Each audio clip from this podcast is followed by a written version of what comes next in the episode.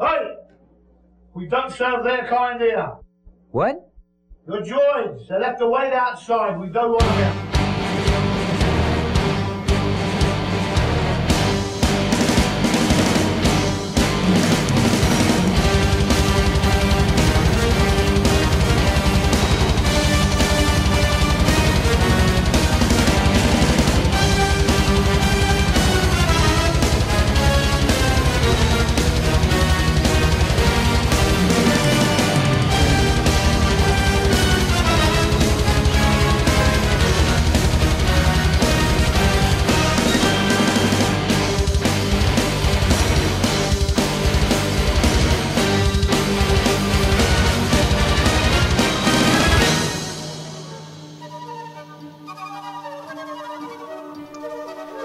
And welcome to the Vintage Rebellion podcast. I'm Richard Hutchinson and I'm your host for episode 100, celebrating the big 100.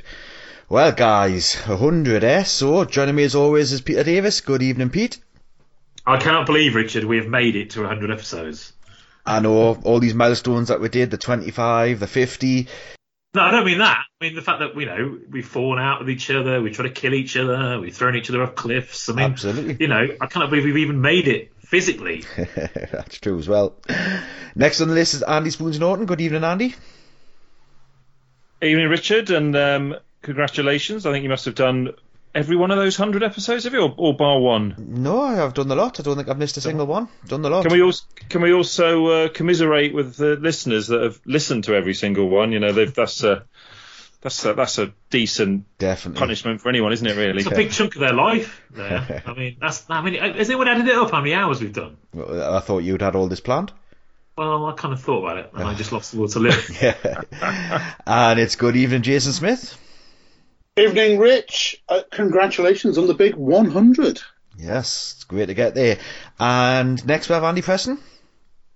Good evening, Rich. Yes, I must have my congratulations, particularly you and Pete. You've been there all the way from the start. So, uh, yeah, fantastic effort, guys. Um, as a long time listener before I came on board the podcast, uh, it's been a sensational part of my collecting journey. It's introduced me to a lot of uh, new areas of collecting and a lot of information. And uh, yeah, thoroughly d- enjoyed listening and now being a part of it. What a bloody sad life you must leave, Andy.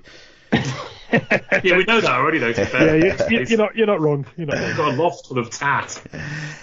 We've also got Chris Porteous on tonight as well, so thanks for joining us, Chris. Very happy to be here to celebrate a milestone that's made all the more preposterous by the average episode duration.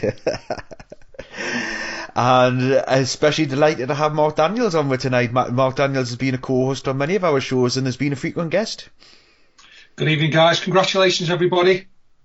Thanks very much, Mark. Now, I did reach out to Grant, Jez, Ben, Sai, and many others, um, and we were hoping to get another three or four of our old hosts on tonight, but sadly, uh, Jez got COVID, uh, Grant and Stu had other things that they couldn't get out of, and same with Ben and Sai's had uh, some um, family problems at the moment. So, thanks to everything that those guys have, have done, obviously, everybody's chipped in over the years to make the Vintage Rebellion um, what it was.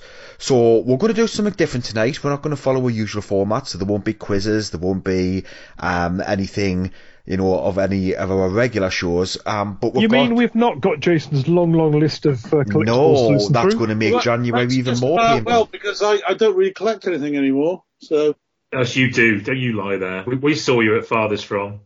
So, guys, what I've done is I've put in the show notes. Uh, I think there are six or seven areas in there um, for us to have a, a roundtable chat on. Um, and these are things that have been pretty big, I think, over the 100 episodes and things we're going to look at. So, what I'm going to focus on first of all is how the Vintage Rebellion set up and um, initially, you know, our early memories of the show, where expected it to go, etc., etc. So, episode one, which was Chewing a Wookie, and I mean, that was a long, long time ago now. It was, what, seven, eight years ago now, Pete, from memory. But I don't know if you can remember how the Vintage Rebellion first started. So my recollection of this, um, it was Jamie Brown, Fuzzy Buzzy Toys, originally, originally on Star Wars Forum UK. He suggested um, putting a podcast out there, and um, myself and Grant in particular, avid listeners to the Kivecast, and, and I st- still follow that show and love those shows. I think those guys are um, immense at what they do and that didn't really go anywhere.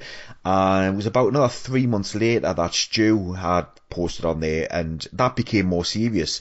So initially it was myself, it was Pete, it was Stu, it was Grant, it was um, Spook Tippy. Remember him, Mark Alders? Um, I think he does work on Jedi News now, um, where he um, reports from cons and does a bit of work on the literature side.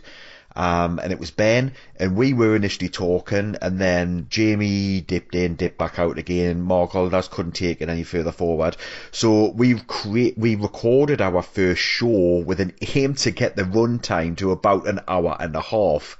Um, now, Pete, I don't know if you remember, can you remember that we had to scrap that first show completely it was terrible. It was utterly terrible. The recording quality was terrible. We had hisses, we had background noises, we had the worst wooden performances all around. It was shockingly, shockingly bad. Uh, and there were people on Star Wars Forum UK saying, uh, you know, it's a new episode, when's it coming, when's it coming? This went on for about three months or something, didn't it? Can you remember that, Pete? Yeah, I mean, just to correct you, Richard, it, it, was remember it was a Star Wars Forum UK podcast. It wasn't the Vintage was. Rebellion, Mhm. so we hadn't technically started the Vintage Rebellion podcast. But yeah, I mean, it, it was because one, no one had really done a podcast before. I think I was a, possibly maybe you had actually done a podcast with someone else. I'd I'd done this Breaking Bad and Walking Dead podcast with these guys in America. So, but only only as like a guest kind of thing from yeah the guy from Britain phoning in doing stupid things but it was probably down to the fact that no one would have really understood how things like broadband worked when you were all on. I mean, you know, we're, we're going back eight years ago, 2014, which the technology has moved on quite, even in Britain, it's moved on significantly. So, Does that really, still exist? what, sorry? Does the recording still exist? Ah, now I've been Possibly. repeatedly asking Stu for this recording, and he's again he's promised it for tomorrow, but he has all of the recordings. It was dreadful because because because we didn't really understand how you know five was did, what did we use Skype? I can't remember. We did, we did use Skype, but it was always it was just so formulaic. It was unbelievable. We had no chemistry. We didn't really know each other. We it just became lists, and it just became you know monotonous. So when Stu listened to the first show, you, you- you could hear the despair in him, and he, he said we had to re-record it. Um, and even the re-recording was still terrible. And they still have the sound problems. I remember the first episode You, you was wouldn't have had any decent uh, microphones then either. You'd have all just I had, still had not the- got them now. oh, I don't know about that. I think my microphone's pretty good, but I, I, I can remember slagging someone off, slagging someone off on the forum early on about. I don't know. He'd said something on the forum, and I just went went out. It was somebody who was just buying everything off of the forum. I've, I I've still not forgiven you, Pete. well, yeah. Well, you deserved it. I mean, obviously, one of the big problems we had as well is getting launched on Apple because you just assumed you make a podcast, you stick it on Apple, bang, there you go, and it's nothing like that at all. And that must have taken another two months for Apple to pick up the feed, and uh, we didn't really know much about RSS feeds, we didn't understand how to get things out. But obviously, the first show went out, and we just sat and waited. We expected to have about what? We were hoping for 20 listeners, Pete, I think, from memory, 10 to 20. I think I think no, Richard. We were dreaming of you know speedboats being bought for us, celebrity engagements, all that sort of thing. Well, that's what we were hoping for. But I mean, it, it's. I don't think we even. I thought. For, I, I, all I remember is that we wanted to do. If we could get an hour of talking, we we were doing well. Mm-hmm. And I think we aimed for like what was kind of like the normal show, maybe about an hour and a half, two hours. And that, that was that was our aim. I don't think we ever met that aim, did we? No, we didn't. The first show was like four and a half hours or something ridiculous like that. And we made an apology and said no, no show after that would be that length. But I, I'm in, I'm intrigued to hear what the other guys thought of, um, you know, the idea, the concept of the podcast initially, and did anybody expect it to, to work? Because I certainly know from listening to old Kivecast episodes, Ron Salvatore was initially the biggest. You're doing what? Who on earth's going to want to listen to that? You know, and obviously Ron listens to the show each month. Um, I've got a nice recording of Ron coming up later in the show. Has anybody got any thoughts that early show as if it was just a thing you want to check out or perhaps even never bother checking out? Uh, Jason, you're the only one that's on mute, so we might as well hear from you. Yeah, uh, can you hear me? Yep. Yeah, so yeah, I I remember tuning into the podcast from you know from, from the very early days when when, when it started, and um, yeah, I'd never listened to a podcast before, so um, they, they were quite long, but then. I, I would use them to kind of fill journeys to and from, farthest from, and you know if I was if I was going somewhere or, or walking to work or whatever. So I I kind of fit it in around my day and normally get through it in a couple of days, and it kind of, kind of became a big part of my collecting routine in the early days. It was like you kind of oh you know we've we've listened to the show. When's the next one coming out? So yeah, I was a big early follower. Now, Spoons, obviously, you do a lot of car journeys. Um, you you drive a lot. Did you have the same kind of introduction to Jason? Because I think you are a podcast listener as well, aren't you? You listen to lots of different shows. I do, yeah, and and, and I struggle actually squeezing them all in. So uh, so I listened to it from the start. I must confess, I can't, you know, I can't remember those those early ones, but that's probably a positive. I don't remember them being terrible. You know, I'm sure sure you guys were more critical of your efforts than probably us listeners were. Uh, but yeah, I used to have a, a, regular four and a half hour journey from Sheffield to Salisbury that I did maybe every other month. And that was always, um, you know, I might even save up a couple, one there, one back, but certainly uh, one journey would be uh, the Vintage Rebellion with me. But yeah, i am whether I'm commuting to work on my bike, driving in the car, I've always got a podcast on the go, and, and quite often a Star Wars one, and very often, just purely because of the length, it was Vintage Rebellion. Uh, Mark, you were one of our earlier guests on the show before you became um, a host, um, and we always enjoyed having the likes of yourself and Lee Bullock and other people who could come on. Um, what was that experience like for you? Was it was it a little bit surreal? It, it was, but then again, you see, I work from home and I work alone, so I having a podcast on in the background is it's almost like working in an office. You, you, you have the conversation going on in the background, so you can carry on doing your work, and um, it's almost like having your mates in the same room as you at the same time. And it's just nice to hear the conversation sort of roll on. I, I, I really enjoyed them. Yeah, a lot of people have said that, Mark. I certainly know that when I've been in, um, oh, the name, guys, the name, it's Blake Edgerton, I think, from memory, who used to have the, the stall in London, Camden.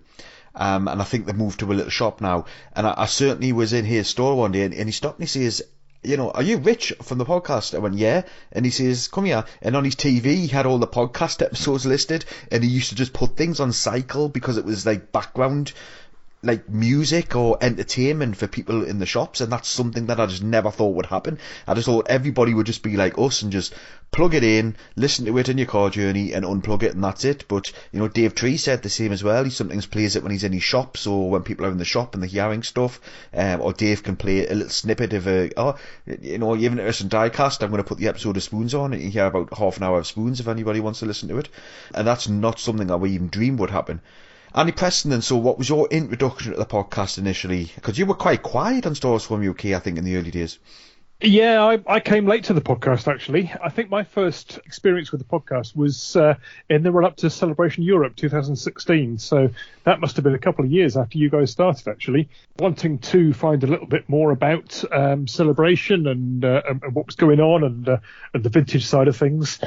So I'd seen on SWF UK that there was this podcast. Thought I'd better check that out. Downloaded the first episode. Was first, no, not the first episode. The first one I listened to was your celebration preview, and enjoyed that. And came along to the show and met you guys in person. And uh, fortunately, that didn't put me off too much. So uh, gradually went back, started at episode one, and I think I was doing some decorating at that time, painting and wallpapering and what have you, and uh, putting a lot of time in in the house and I just had the podcast in the background. And uh, yeah, caught up reasonably quickly, if I remember rightly. But like I said before, so informative, so so funny in parts. Uh, you know, it's always good to listen to, and uh, yeah, really enjoyed it. Really uh, um, sort of got to. Uh, uh, to participate, sort of sending in um, ideas and thoughts and responses, and um, I think you had me on a couple of times then, and uh, yeah, rest is history. Well, but, in the early days, certainly myself, Pete, you know, Stu, Grant, we were very much, and Ben as well, we were very much a case of this was going to be a UK podcast. Nobody abroad is going to listen to this. They've got the Kive cast, they do their thing, you know, and, I, and I, I loved it. I loved hearing the stories. Um, but everything changed very, very quickly and I want to say it was possibly from the Bruce White interview. It may have been a little bit earlier than that when we started getting feedback from people in the States. And I thought, what on earth's going on here? Because at the time, I mean, Mark, Andy, Jason, you probably remember this quite well. There was very much a Star Wars Forum UK versus Rebel Scum in the, in the days. And it was very much a culture clash and an old you know, guard clash against these Brits, and there was a lot of that going on. And, and then Grant and Jez went over to, um, I think, I'm not sure if you were there, Pete, uh, but Grant and Stu went over to Anaheim. Um, branding us as a, as a vintage rebellion, and things ch- changed very quickly after that. There was a, a pushback against the name because of the SWF UK. So partially it was because we were branded as UK and partially because of the FU as well in it. And a lot of people found found that offensive. Yeah, Rich. Uh, uh, basically, how that came back was we were we were in Anaheim, and um, we gave Steve Sansweet a T-shirt with SW, SWF UK on it, and he kind of looked at it like, "What the hell? I'm not wearing Yeah. that." yeah. and uh, and that's where it was, yeah we kind of sort of thought yeah I, are we branded correctly? You know, is this something we really want to do? Because it is leading to you know because it is you know I, I don't know whether Ed did it deliberately or you guys did it deliberately, whoever set the form I think it, it you know it just looked rude. And it wasn't going to do us any Well, favours a French whatsoever. Connection UK. I know but it just looks like uh, you know you don't need to say it out loud but Yeah. um, it, it wasn't doing us any favours with that name. No, it I didn't. Um, think, I think knowing Ed, I, I don't think that was ever the intention. no, it was never. I think it was just Yeah. purely by accident. It was. It, it got abbreviated for the t-shirts from memory. Yeah. Remember the t-shirts, Yeah, yeah. the SWF? And Ed, Ed forcibly put the little dot in, I think, to make it SWF dot UK on the t-shirts. And I think that's where they came from. But, but Chris, I'm, I'm coming over to you now because obviously you are, um, you know, part of the team now from abroad, but you were initially a listener from abroad. Why on earth would anybody want to listen to this podcast from you know, Canada or North America when you've got the Kivecast, you've got other shows out there which may be more relatable.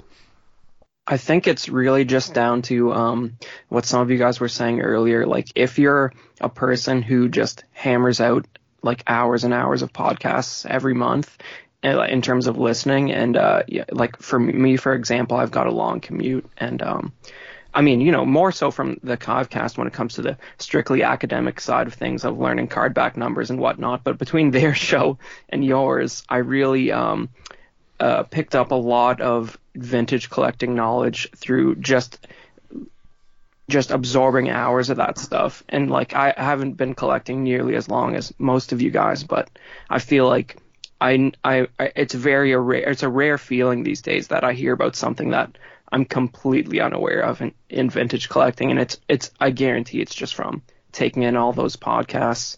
And um, you know, I know it's not a it's not it's not it's not easy. It takes a lot of work to sort of be as regular as you guys have been over the years. So I really appreciated uh, what you guys were doing, and I, I just had a look uh, back, and I think it was it was somewhere around September 2019 where you had a little bit of a exodus of hosts from the show where I messaged you guys, and I was just um, wanted to make sure that uh, uh, if I could do anything to keep keep the wheels moving, I would be happy to help. Well, definitely um, between myself, Pete, and Stu in the main, we just couldn't keep the social media going as well as what we wanted to. Um, we all said we are going to do this, and Pete was going to do that, I was going to do this, Stu was going to do that, Jez was going to do that. With, within a month, nobody had done a thing, and that's just the kind of people we were, you know. But you, you come along definitely helped push that side of it, um, and we can never ever underestimate how much of a difficult job you have because it is so consuming. Um, I mean, we have had one or two people try and, and they've you know tried different systems. Well, getting the algorithms right, it's it's nigh on impossible, nigh impossible. So we are where we are today, um, 100 episodes. So I think we've probably talked enough about where we want to go.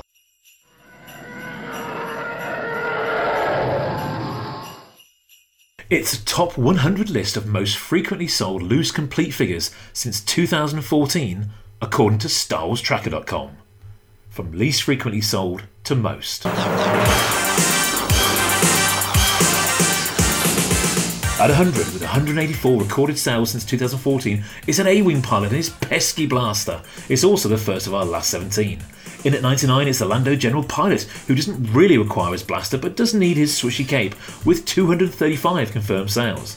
98 sees our hat trick of last 17, and even with the same blaster as A-Wing, he's a little easier to get hold of, with 280 confirmed sales. At 97, fourth last 17 in a row, and it's accessory laden Luke Skywalker and Battle Poncho, with 319 sales. At 96, and it's the first Ewok of the night, and our fifth last 17, Warok, with 333 sales. At 95 is yet another pilot figure. This one drives a B Wing with a frequency of 503. 94 is Richard's favourite R2 with pop up Saba on 517 sales. 93 is Ewok number 2, our cuddly Romba with 526 sales. At 92, he's not a pilot, but he's close you can get. It's the ATST driver on 541 sales. At 91, it's the first of our non carded figure entries, the silver booted disco guy, Blue Snaggletooth, on 589 and completing our first 10. At 90, Last 17 proves harder to source with Headhunter and Amanaman with 637 sales. Into the 80s at 89 with our first Princess Leia in a Hoth outfit with 649 sales. 88 surprisingly low for Last 17 Luke in his Stormtrooper outfit. Let's hope those helmets are genuine because it's 680 sales. 87 yet another Last 17 and Ewok number 4, Lumat with 687. 86 yet another Last 17 and Ewok number 5, Paploo with 700. 85 sees the Pilot Club add another member due to those darned accessories. It's the Cloud Car one this time with 702 sales. 84 and its baggy trousers Barada on 710. 83 playset figure number 2, the Dianoga Trash Monster with 766. And 82 princesses in distress are not that common, especially if she accessorises. It's Leia Organa in combat poncho on 820. At 81, his face might be shaped like a dried plum, but prune face is not as common as you think with 880. 80, our first 12 figure, the shrunken head of Han Solo on 845. Out of the 80s at 79, another Jabba this time as Nikto on 880 sales. At 78, the supposedly rare yak face just makes it into the last 25, even though it's the 13th last 17 we've had so far on 891 complete sales, even though complete can mean many things with yak face. At 77, Ewok number 6, Wicket W. Warrick, probably still searching for his stick after he poked Princess Leia just one time too many. And at 76, the third Leia, and the one who belongs in the clouds being chased by cheesy administrators all day. It's Leia Organa Bespin Gang with 926 recorded completed listings.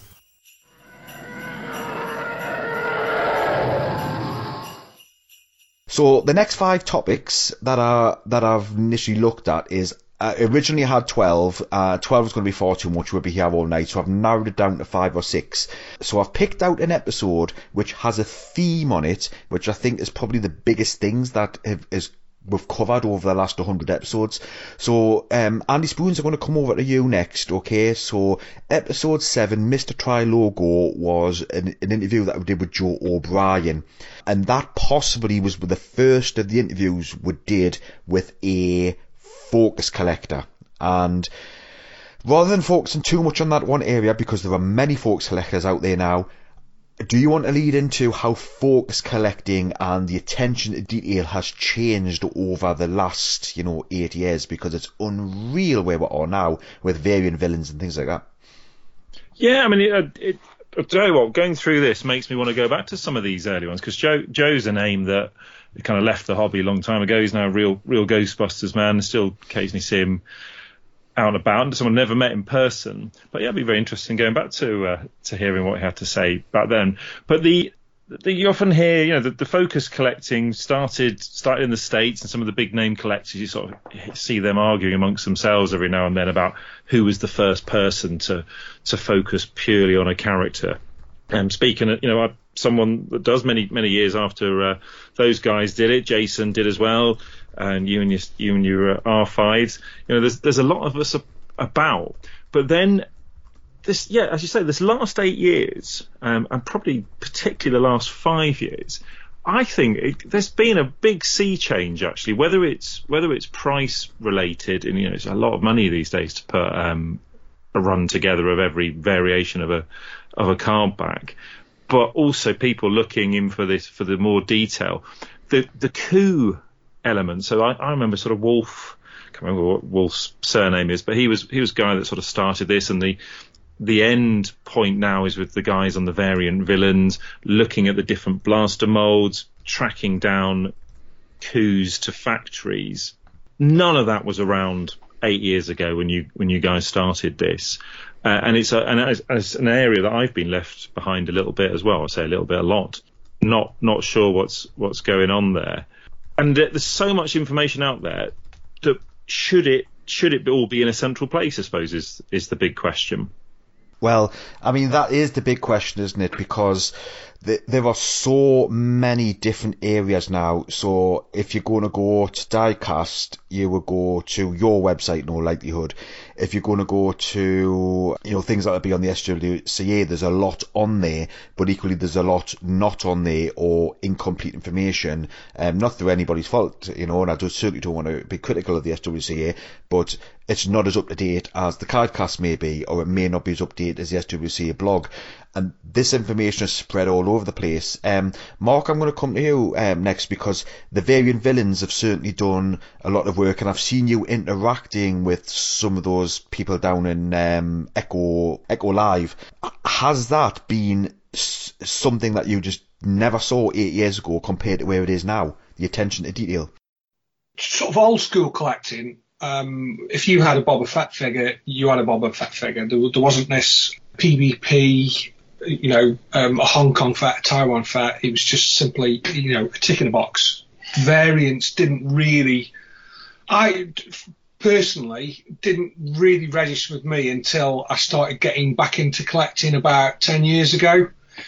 And um, all of a sudden you start realizing, oh, hang on, this, this variant end of the collecting scale is, is pretty interesting. So I started getting into that. And obviously, when you start scratching the surface, you, you open up a whole new uh, area of collecting. It's quite incredible. And then as time's gone on, I've noticed I, I got out of variant collecting because I just found it getting far too just just too detailed, um, where to the point where you've got people looking for COOs with um, the copyright at a certain millimeter below the second line, and it was just like this is just going a bit too far for me. So I got out, sold up, got out, and um, uh, haven't really looked back since. Um, and I've also noticed that the whole variant collecting area at the moment has gone very, very quiet. About four or five years ago, it, it, it seemed to really reach a peak.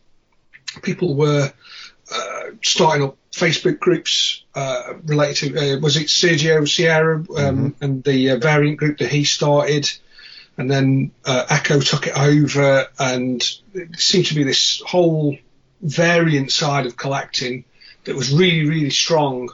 And uh, new variants coming to light, like the Red Bar R5D4. I mean, that, that wasn't really a thing uh, a few years ago, and now all of a sudden it's everybody's looking for one, uh, fetching like three, four hundred pounds for a, a really good loose one. So yeah, it's, it's, it's strange how it sort of peaks and troughs with that side of collecting. I, I found um, certainly doesn't seem to be as uh, busy as it once was. Um, and I quite like focus collectors. I, some people will say like, well, what's the point of having all the same figure? Whereas if you know uh, people like Dave Shorter who collects Admiral Ackbar, there's something incredibly cool about seeing a whole shelf of loose Admiral Ackbars on display. It's just bizarre. It's just a mental side of collecting. I, I, I really like it. Well, th- there's focus collectors within focus collectors, so you, are right there. Um, I like seeing the, the 50 Gamorrean guards on a shelf, and I like seeing that kind of thing because those guys are yes, they're interested in, in the detailing things, but then you've got somebody like um, Mark Baker, for example. And Mark Baker's the first to hold his hands up to say he may be the only person who's interested in the world in certain parts of what he's collecting, but he enjoys it, loves it, and shares the information. You never take it or not.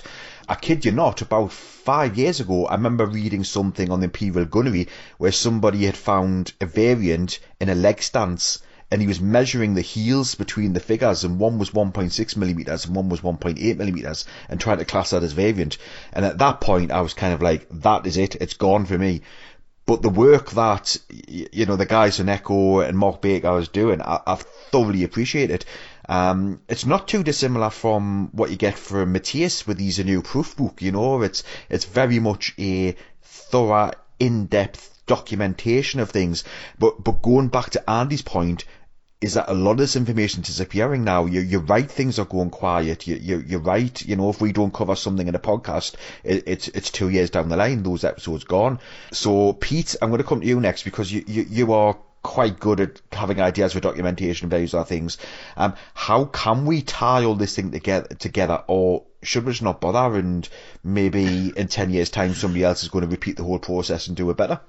Yeah, I, I, think it's it's a very hard question to answer. To be fair, Rich, because um, I think when we probably start the podcast, you know, a website would have been a great idea, but these days people are you know start start to move away from doing the web websites because of probably because of security issues and and keeping these things maintained these days. It is you know unless you've got a big company behind you like a Wix or a Shopify or something like that, you know, it's going to cost you a lot of money to keep it going. So I do worry about um, you know, the likes of you know Andy Preston and Andy Norton and Jason. I mean, your websites could just disappear um, because a company might just collapse and all the all the information just goes or it gets hacked and it's gone. Um, I'm assuming there's backup somewhere, but I do worry. I do genuinely worry about about all this information. That's that's why it'd be wonderful to see the the archive kind of take on a new. You know, I mean, it needs someone with some real expertise, but take on a new kind of tact really of gathering up all this information to one place. And maybe it goes under the under the Star Wars.com banner. I don't know. I mean, something needs to happen because we don't want to lose all this information.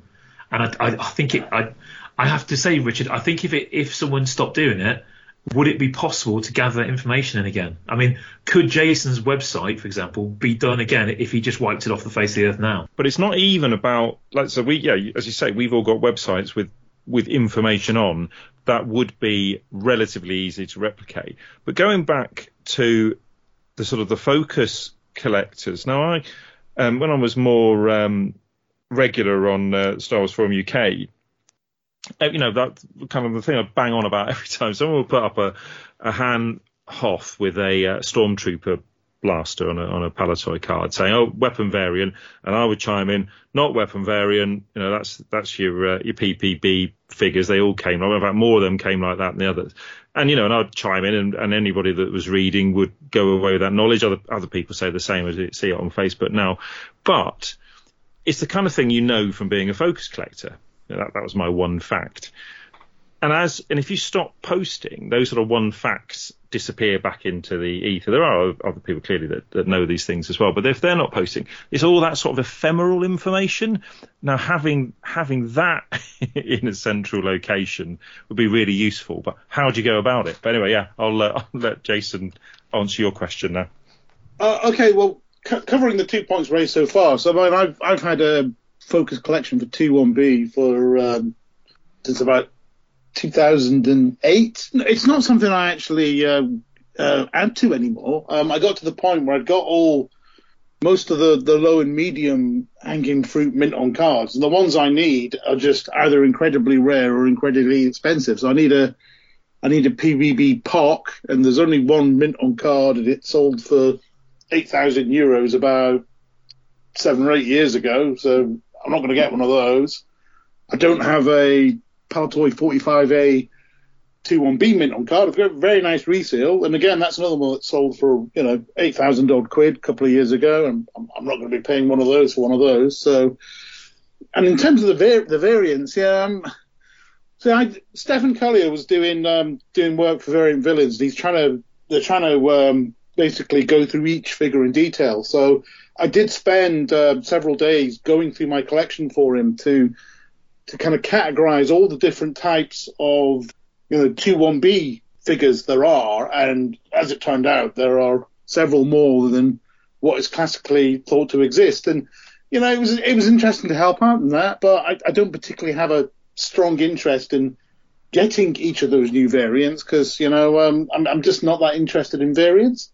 In terms of, um, the, the websites and stuff like that, um, the Palitoy website was originally the Matrix was originally done by John Ford, and when I joined the hobby in 2005, I think it was. He'd kind of done several updates to the Matrix, and then I think he did one shortly after I I joined the hobby, and then that was it. He kind of stopped.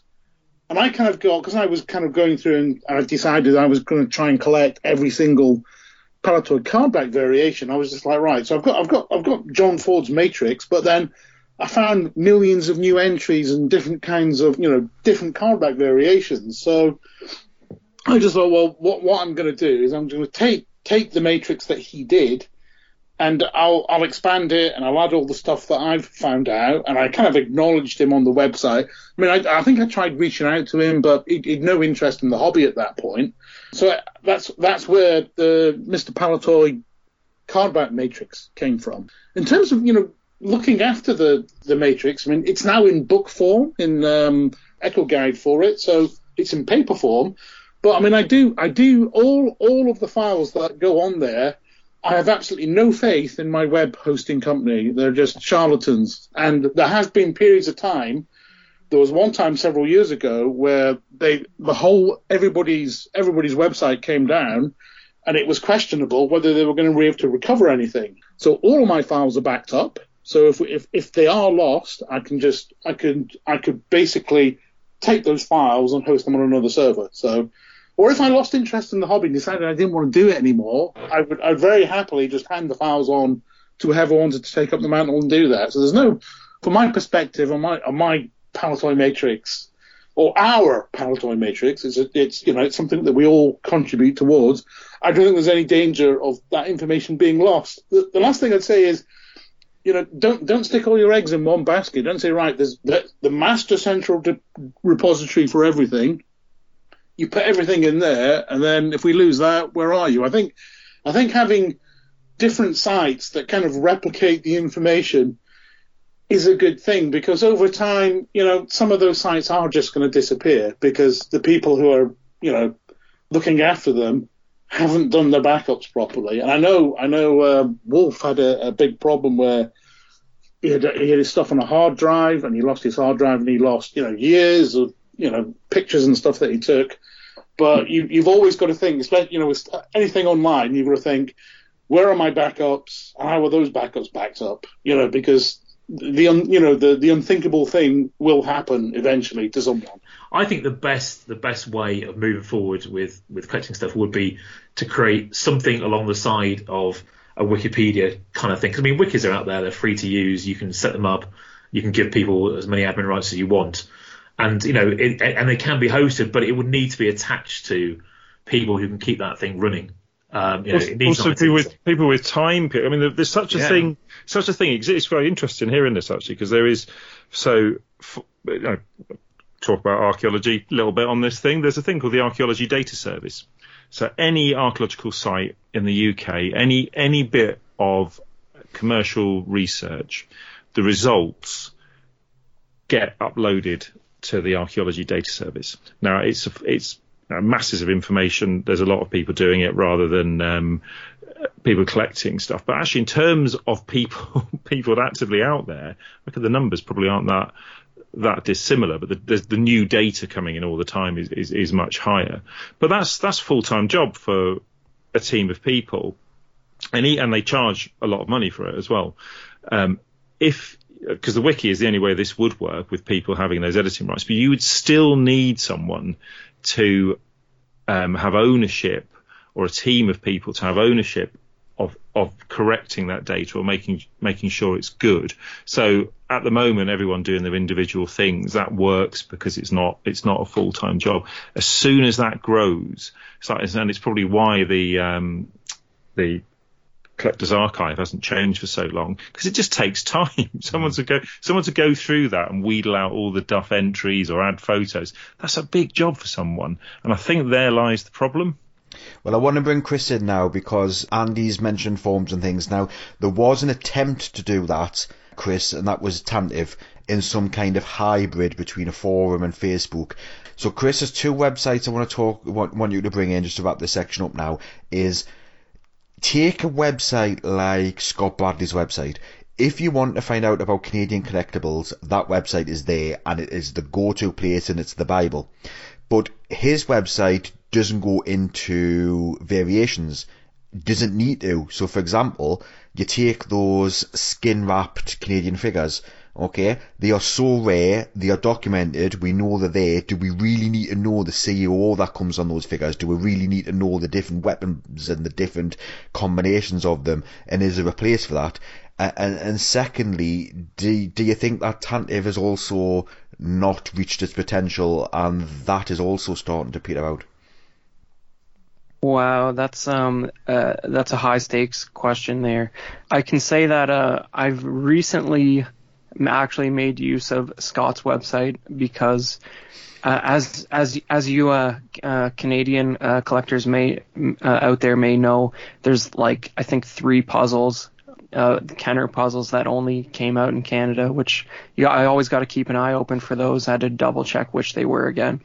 Um, so you know it's still relevant for me. It's just like you guys were saying earlier when it comes to those sites, it's really just a matter of will through neglect or circumstance will those hosting services like stop either by payment or by the hosting company having a problem, right? So uh, I think um, the information's going to be out there. It's going to be accessible in one form or another. There's like like Jason was saying earlier, putting his Palitoy Matrix into a book means that essentially it's not going to be lost. I don't know how many of those they made, but somebody will always have one handy if Jason uh, goes crazy and cancels his website without telling anyone. You know what I mean? That it's going to be out there for good. I'll never now. do that, but I mean, I could, Yeah. could get hit by a bus. I mean, that, that's Yeah. so.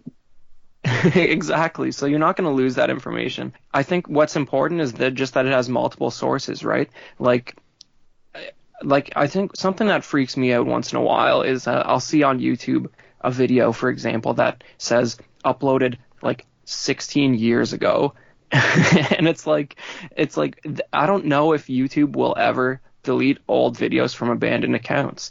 And you know, be since we've been doing, I know it's been a bit less lately, but since we've been doing enhanced segments on our YouTube channel, for example, there's uh, the Vintage Rebellion YouTube page is the only Google search result for some niche topics that uh, Pete has talked about in the licensee section, for example. If we all lose the the login for that Gmail, I'm not confident that those videos are ever going to go away. They'll probably be there forever, and I think it's just a matter of multiple sources and multiple platforms, and then there'll always be a search result to be found. So efforts like uh, what the the guys over at Tantive are doing are are useful because for certain niche topics, you search them on Google, that's the first result you get because it's not uh, handled with such care anywhere else. So I it's it's I don't think it's so much about universal adoption as it's just good if there's an active community that maybe start a database even if it's slightly redundant to another one just because that way with all with many plates spinning you'll always be able to find something. I mean that that is absolutely a fair point. That having the multiple sources backing up things, um, the the SWC has a lot of great information on there, but there are times there are entries in there that are now not quite accurate, and some people read them. But it's on the SWCA. Um, but having other sources backing that up is a really really good point. Um, and I don't think anything's going to be finished, and I don't think there is one answer. Um, some people could say perhaps an app's an answer, but how long's apps going to be out for? Apps will disappear, you know, at, at some point as well. So I don't think there is ever going to be one one size fits all or one kind of model. But uh, yeah, some interesting points there, guys.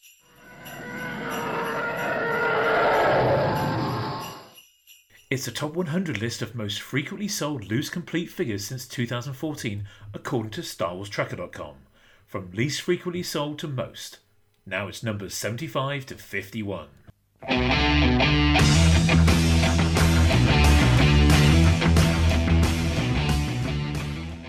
At 75, Joseph has nothing on this dream coat. It's Han trench coat with 955 confirmed complete sales. 74, and everyone's favourite fuller figured weepy monster trainer. It's the Rancor Keeper with 973 sales. 73 is the Bespin security guard with a sticky out leg, breaking the 1000 with 1007 confirmed sales. In at 72, he'll make you better by inserting sharp objects or drowning you in a Bacta tank. It's 2 1B on 1019. 71, talking of pokey sticks, the General Madine won't hesitate to give you a prod if you're sleeping during a briefing on 1037. 70 is the shorter red jumpsuited version of his disco bro, the Red Snaggletooth, on 1046. Into the 60s now, with a second female on the list. She hangs around in dungeons and taunts droids all day until her arms fall off. EV-9D9 with 1073 sales. At 68, it's the other Bespin brother from another mother, the Bespin security guard with the straight legs, on 1077. At 67, the grandfather of Rey, an all round great leader of the Senate, that naughty purple sabred Jedi left him scarred. How dare he? I hope Yoda got to hear about it. It's the Emperor on 1129 sales. At 66, Jabba's got goons everywhere. It's Klaatu and Skiffguard outfit on 1143. At 65, the 7th Ewok, and we're not even halfway. Teebo with his funky stripes on 1157. At 64, with several accessories to source, it's Jedi Knight Luke Skywalker with 1168. 63, there's nothing fishy with these numbers, it's Admiral Ackbar on 1175. At 62, Jason Smith's potential next cosplay, because it's his favourite figure, Lobot on 1202. At 61, goodness knows what they were thinking when they put his face together. It's Nien Nunb with 1,203 sales. 60, is it blue? Is it purple? Is it the light? Maybe it's Maybelline. It's the little pig guy, the Ugnaught 1,212. Into the 50s now, and at 59, the greatest figure of all time appears Princess Leia Organa, Her Majesty, on 1219. At 58, slightly cheating here, but finding it all complete isn't that hard apparently. It's the Sy Snootles band with 1257. At 57, the 15th last 17 and the best accessory, Han Solo with carbonite chamber on 1286. At 56 with a face only a mother or a crazed suicidal doctor could love, it's Walrus Man with 1299. At 55, it's a face only a mollusk could love. It's Squidhead with his blaster and nice outfit with 1317. 54, Han Solo is proving popular at the moment.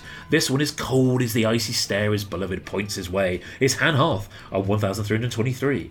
At 53, it's the Imperial Commander on 1327. At 52, these commanders do stick together. It's the Attack Commander with 1350. And at 51, with two choice accessories, our one handed Son of the Sith Lord, Luke Bespin, is at halfway with 1398 confirmed completed complete sales.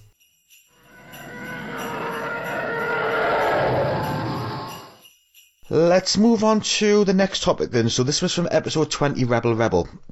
And we focused heavily on the SWCA and its blog and spawning of other websites, apps, podcasts, and other things.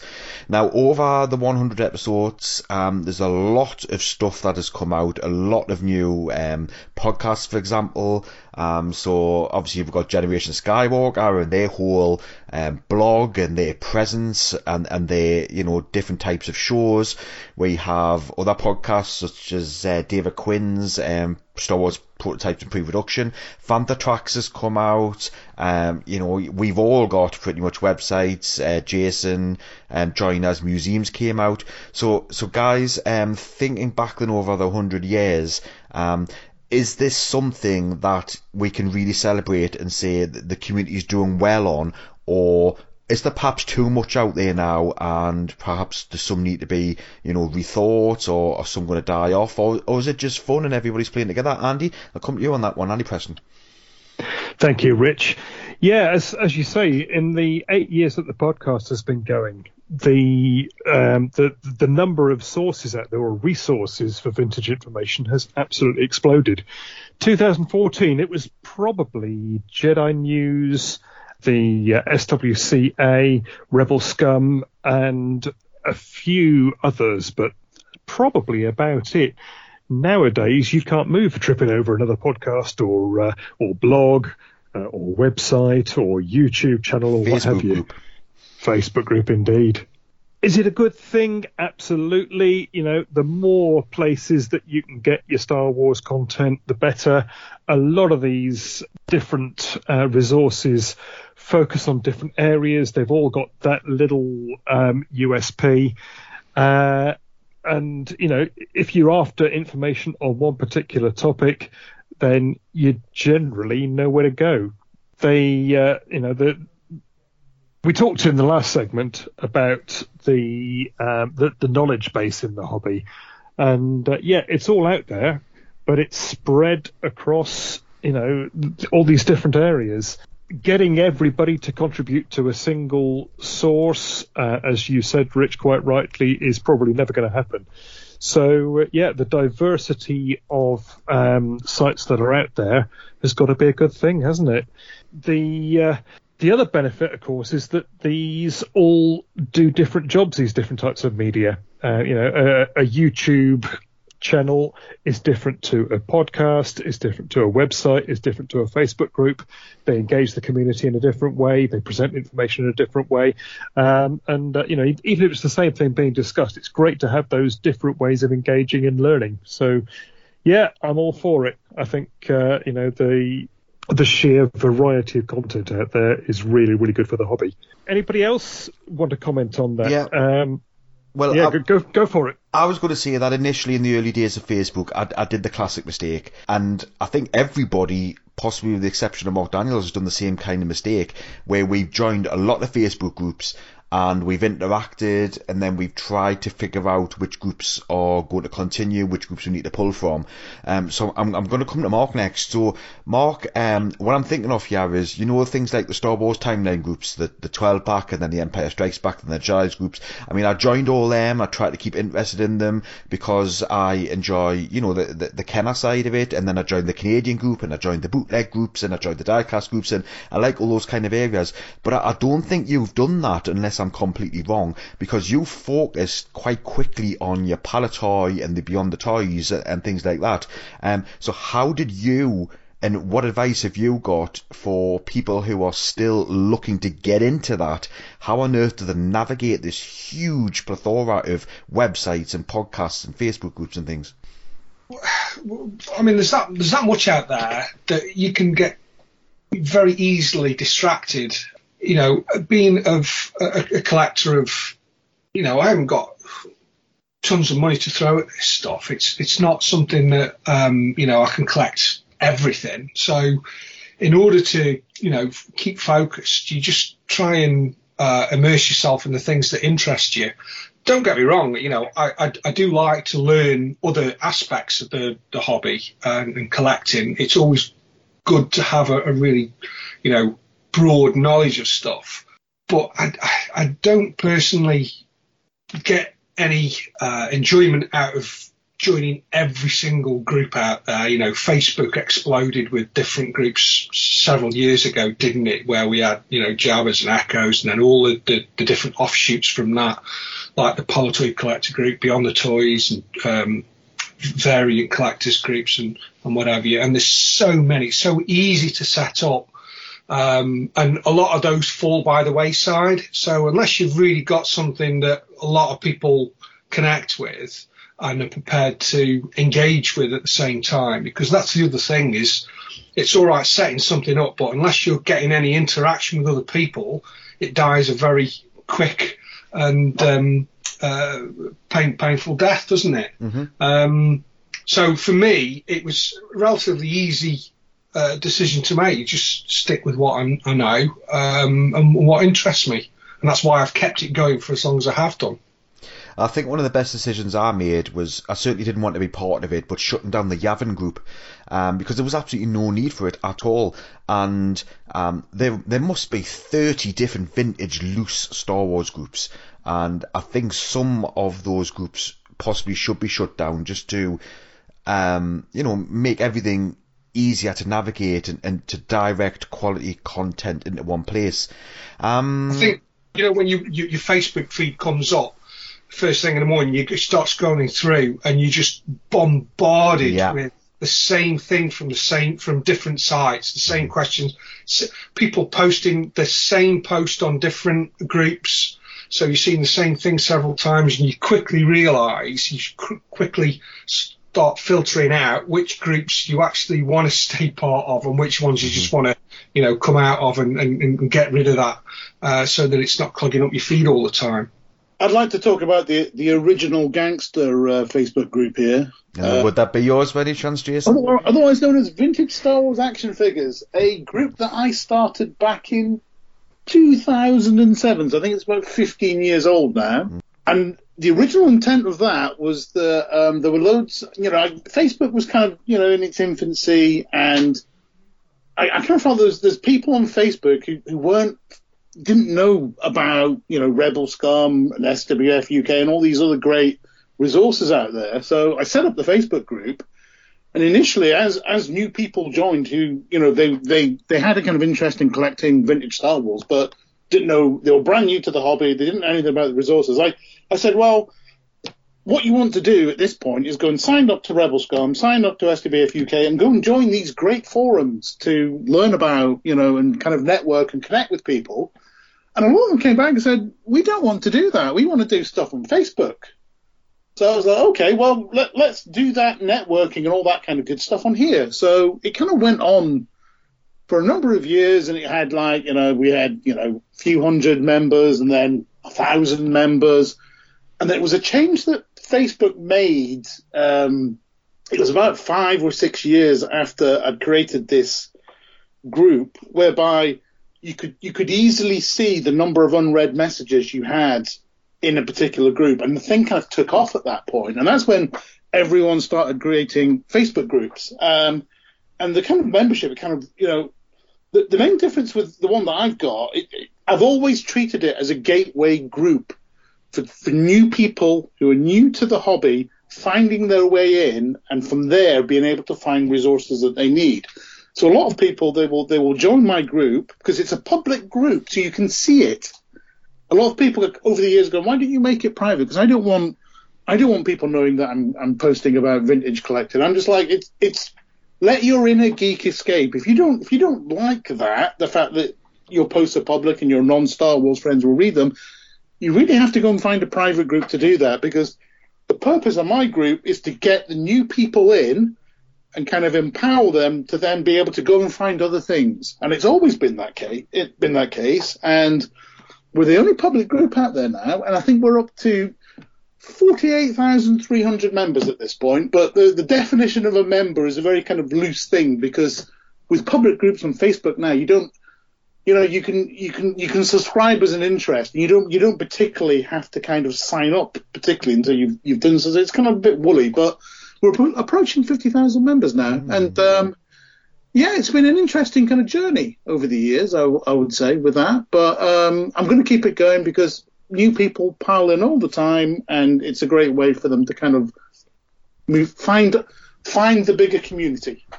Well, Andy, I'm going to come to you next. Um, so one of the big explosions over the last eight years, I think, has been books.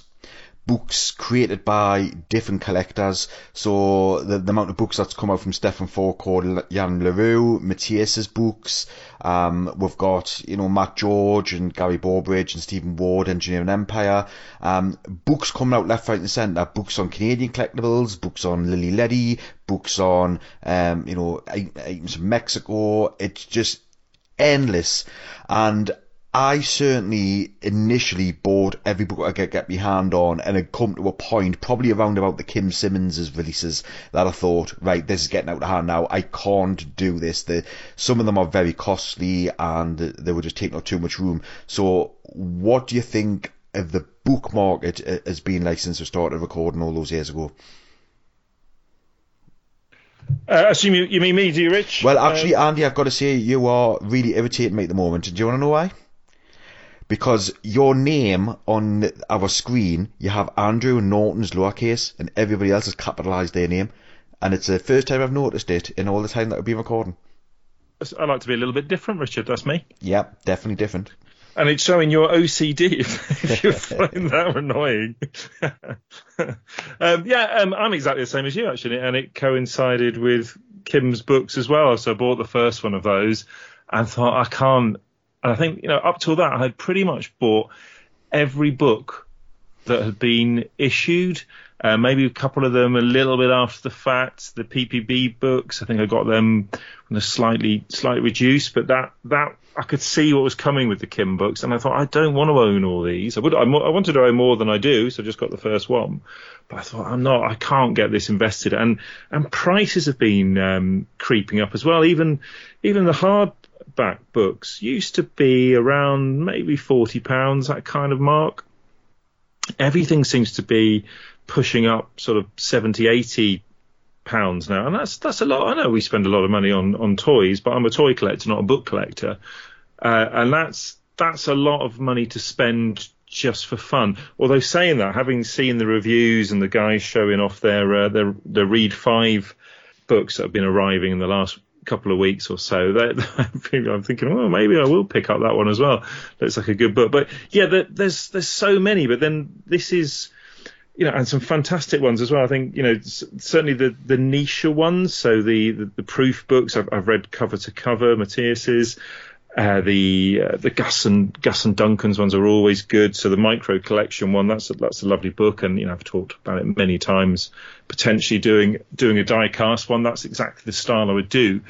But I mean, apart from time, the fact that the market is saturated with books, people are going through a lot of effort if no one's actually, you know, not no one, but few, fewer people are interested in in picking up those books, which would be be a little bit sad. Mm-hmm. Uh, but yeah, there, has been a real boom, hasn't there, in the last two three years? Seems to be a new book every other week. When they're um, print on demand, Amazon paperbacks, they're sort of a bit easier to pick up, like like the Echo books that Jason mentioned earlier.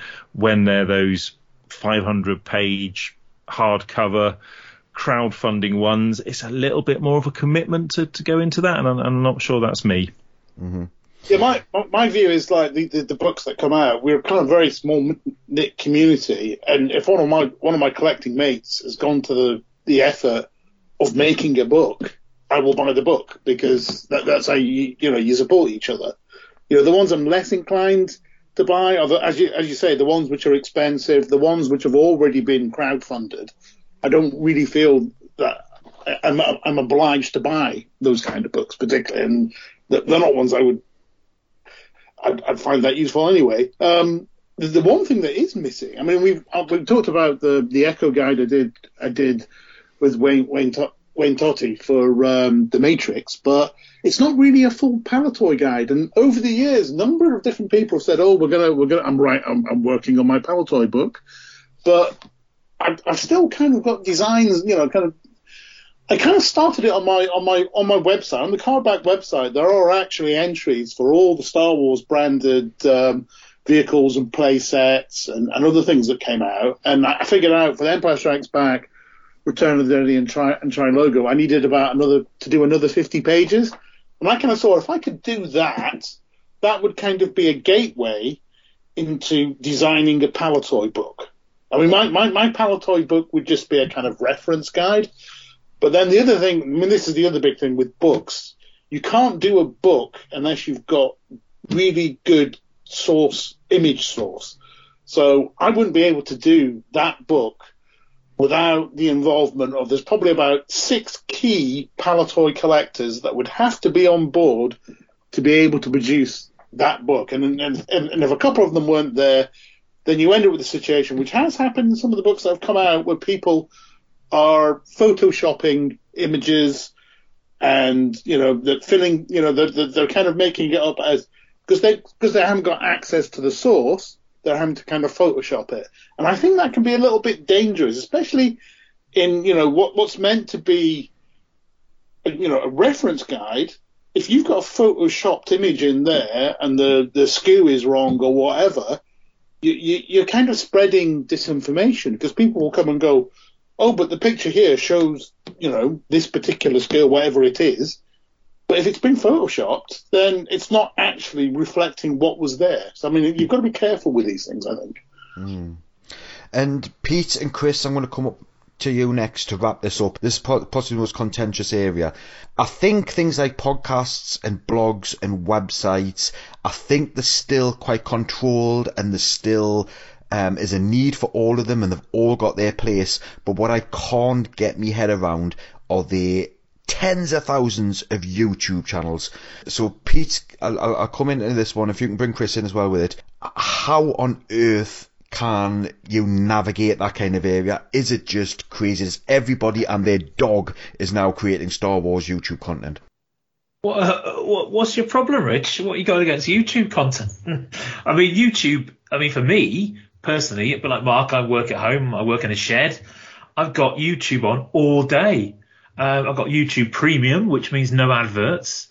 and uh, I, I don't know. I, I guess the amount of stuff that gets churned out, um, it does produce to somebody. I mean, I, I, I, I, don't really watch it. I just listen to it, but I have a number of streams. I, I think it is, it is the way to go. Maybe, maybe it is the better thing. I mean, as Chris said, does stuff ever get deleted from YouTube? It may be the best resource for stuff. I mean, if I'm taking apart a computer and it's a really complicated one, and I've, I've goodness knows how on earth I'm getting this bit of plastic off this bit of metal. The first place to go to is YouTube.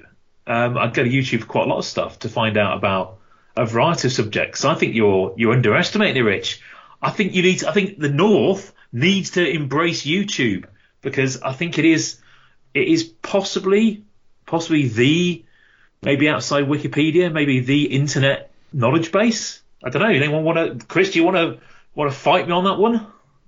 Uh, Pete, I think I know what what's bothering Rich, and it's he didn't want to say it, but I think it's you know it's it's uh, outlandish characters like certain people like um let's refer to him as codename Kenner Babe who are out there uh, you know, appropriating content from other people and repackaging it in a haphazard way, leaving Absolutely. out important facts, and uh, and and you know they're mining the the the literary genius of uh, our friends and repackaging it in five minutes, uh, you know, and I, I, often without crediting or the, you know there's occasional some effort in crediting, but you know when you and and guys like Kenner Babe uh, have also famously imp- impersonated other people and faked stunts like finding vintage figures in stores and things like that. So it's just, uh, you know, I, I, think people like that are pretty well identified. But but aren't they tiny, tiny little bits of? Yeah. I mean, the hobby as such. I mean, I mean, does anyone take him particularly seriously outside of, an entertainment sphere? I mean, why can we not mention his name? Is, is well, that, it's just gonna... well, I don't know. We, uh, we I'm just not. I'm just, he doesn't need any more subscribers. He already has probably the most subscribers of any vintage Star Wars YouTube channel ever, which is another thing that probably bothers Rich a little bit. But um, I don't, know, I, I, don't, I don't have any any. I mean, I know he is, but I don't follow him. I don't. Well, is, is this you know, is this someone whose initials are, are TJ on? Yeah, there? he's the one that ripped you off, Andy. Yeah. yeah. Okay. Yeah. Yeah. I'm just saying, like, it's just funny the, the because he, people like that have found the the right way to package content for it to appeal to the filthy casuals out there and uh, they gain a lot of traction and become inadvertently representatives of this hobby, which it's unfortunate, but um, if you're at all sort of informed and actually part of the community, uh, the bad actors are easily identified. And personally, I'm a bit weird, but I I do love a bit of uh, drama in my vintage Star Wars collecting, so I think it'd be a bit boring without characters like that. Yeah, I, I, I do think you understand that, Rich. I, I think you know YouTube is it is a bit of wild west. I mean, they will get involved if you if you've got information. I mean, you know, the the, the workers of YouTube, I'm sure we've we've found out several times. If you have copyright information, you can get copyright strike. You can have your channel taken down.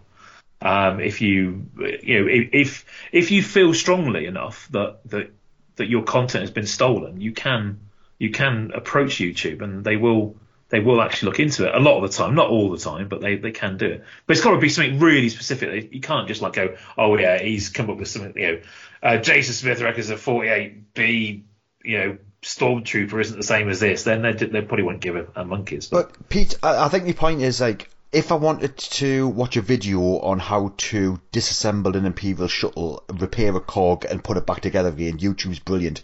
I don't need 27 videos all showing me exactly the same thing.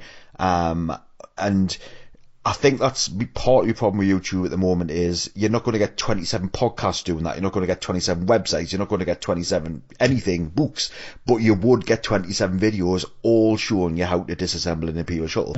True, um, true, but they do tend to kind of fall by the wayside a lot. I mean, mm. if a if, if a channel doesn't get hits, a lot of content creators will just give it up. Hmm. Um, I mean, they don't always delete it. There's stuff up there. you look at some of the stuff on our channel early on when we were putting random stuff on there. I mean, it's still there. But yeah, I mean, it's kind of like the, the entertaining channels which, which get a, a, bit of a fan base will, will, will take precedent over the ones that people don't really care about. So yeah, I, I think you'll have an you, are always going to get a bit of a fad. Someone goes, hey, look, I've got 100 views, and someone will go, oh, I'm going to do the same thing and get 100 views, and and they dream of you know getting funded. But I don't think anything particularly much in the in the vintage world is gonna gonna make you a lot of money on YouTube. So you do tend to get a bit of a natural selection going on there.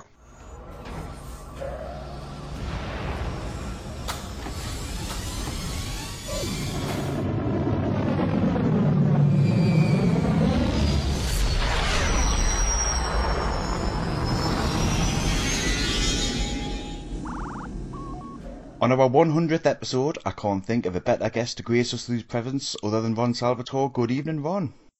Good evening, Richard, and uh, thanks for, for allowing me to uh, appear on your 100th episode. It's always an honor. Now, Ron, I've asked you to come on to discuss your article uh, published in October on the SWCA blog about the early bird certificate. Can you give an overview to our listeners about what the early bird certificate was, and can we put an end to the misinformation out there that Kenner dropped the ball? yeah, well, I think we can. Uh, I've been trying to for a while, but um, the early bird certificate package was a stopgap product released by Kenner in the fall of 1977 to compensate for the fact that they were not able to get action figures to market in time for the holiday season. This is the holiday season immediately following upon Star Wars' release in, in May of 1977 and its subsequent uh, massive success, right? So because they the company did not sign the agreement, uh, the license to produce Star Wars merchandise until I think it was March or April of 1977, there was no way they could get action figures on store shelves in time for the holiday rush that year because it takes usually about a year um, to bring a plastic action figure to market. So the only thing they could really do was kind of release a glorified gift certificate, which allowed consumers to purchase the gift certificate and then they could send away for their figures, which would arrive a couple of months after Christmas. So that was their scheme, so to speak, to keep consumers engaged and to sell action figures that were not yet available. And uh, I think you're referring to in the, the mythology that that's grown up around that story to uh, the misconception. That's how I describe it as a misconception that Kenner somehow dropped the ball. Uh, they did not, as I explained. It, it, was basically a function of their signing the license right before the movie came out. Uh, that they did not have figures on the on store shelves, so that there was not an error on Kenner's part. It was just basically bad timing, and so the the early bird certificate package was on, the only thing they could really do to, in effect, sell action figures for Christmas of 1977. Now, from the Palitoy engineers talk I attended a few years ago, I got the impression that Bernie Loomis was a very no-nonsense kind of guy. And the Palitoy engineers nicknamed him the Bear and described him as quite a loud, brash guy who was very much in charge. Now, he must have signed off on this idea, so could you imagine the courage of the developer or the team of developers who went to him with this idea? Yeah, I'm not sure we know exactly what happened behind the scenes on that. Certainly, Bernie Loomis has been credited by history with the idea for the early bird certificate package. I'm not sure if it was really his idea or if someone pitched it to him, but certainly, since he was the head honcho at Kenner at that time, he took credit for it. And uh, as I explained in the article that we're going to discuss tonight, um, it is on his his plaque for uh, the the Toy Industry Hall of Fame, and I have a picture of that plaque in the article. Uh, but yeah, I think he was a brusque, no nonsense guy. That that's the impression I've gotten from everyone who worked with him. He was not someone who you know tiptoed through the tulips when doing business. He kind of charged straight ahead. That was his reputation. Now, your article is incredibly fascinating and it's raised a lot of questions for me. So, um, first of all, can I just focus on did Kenner really have the clout necessary with retailers to set a promise? Or were there other factors at play here? Well, I think Star Wars had the clout, right? I think that's kind of what um, was driving Kenner's ability to do that in that holiday season. And as I'm sure we'll discuss, their ability was still somewhat hampered, even though Star Wars was a huge property at the time, because it was such a novel approach, and I think an approach that kind of rubbed retailers and also consumers the wrong way in, in a lot of occasions. But I think if Kenner was trying to sell Six Million Dollar Man gift certificates, and that was a pretty popular show, but not nearly as popular as Star Wars, I don't think that would have flown. But the fact that Star Wars was really a once in a lifetime a lifetime property, a once in a lifetime movie sensation, I think that's what really drove their ability to to market a product like that. Do we know how the salesmen approached retailers with these ideas? So, for example, did they have any concepts or mock-ups available? Because it, it must have been a hard sell for them. I'm sure they had materials. You know, if you if you look at the 1977 Kenner um, catalog, which is called Products for Delivery Fall 1977, it has the uh, half sheet artwork on the cover. There is some photos of the early bird certificate package that look like, you know, they're not the production examples. They look a little bit off. So I think they're early prototypes. And there are also some stills generated that could be reproduced in newspapers and such. So I, I think they, they were armed with photographic representations of what the product would entail. They may have had some sort of early version as well, but I, have never seen evidence of that. But they definitely had photographs, and that's really all you need to communicate the idea. You know, I don't know it's, it's basically just a paper product, so I, I don't know if it's that hard to represent to, to retailers. But there, there was a TV advert also to promote this certificate, which I'd imagine yep. would have been quite costly to, to, to produce and to run. Well, possibly not to produce because it's quite a simple advert. And in there, figures were promised between February and June. So do you have any idea when this advert ran? Um, and do you think that kind of would have been worried because half of their audience would have had a birthday by the time, certainly we hit, you know, May, June time? Since Christmas. They did run a TV ad. Actually, funny trivia. I'm pretty sure all the existing copies of that television ad came from a uh, a cartridge tape that I purchased from a Kenner guy named Kai Hat- High Catline years ago, and that before that, people remembered the early bird commercial, but nobody had seen it.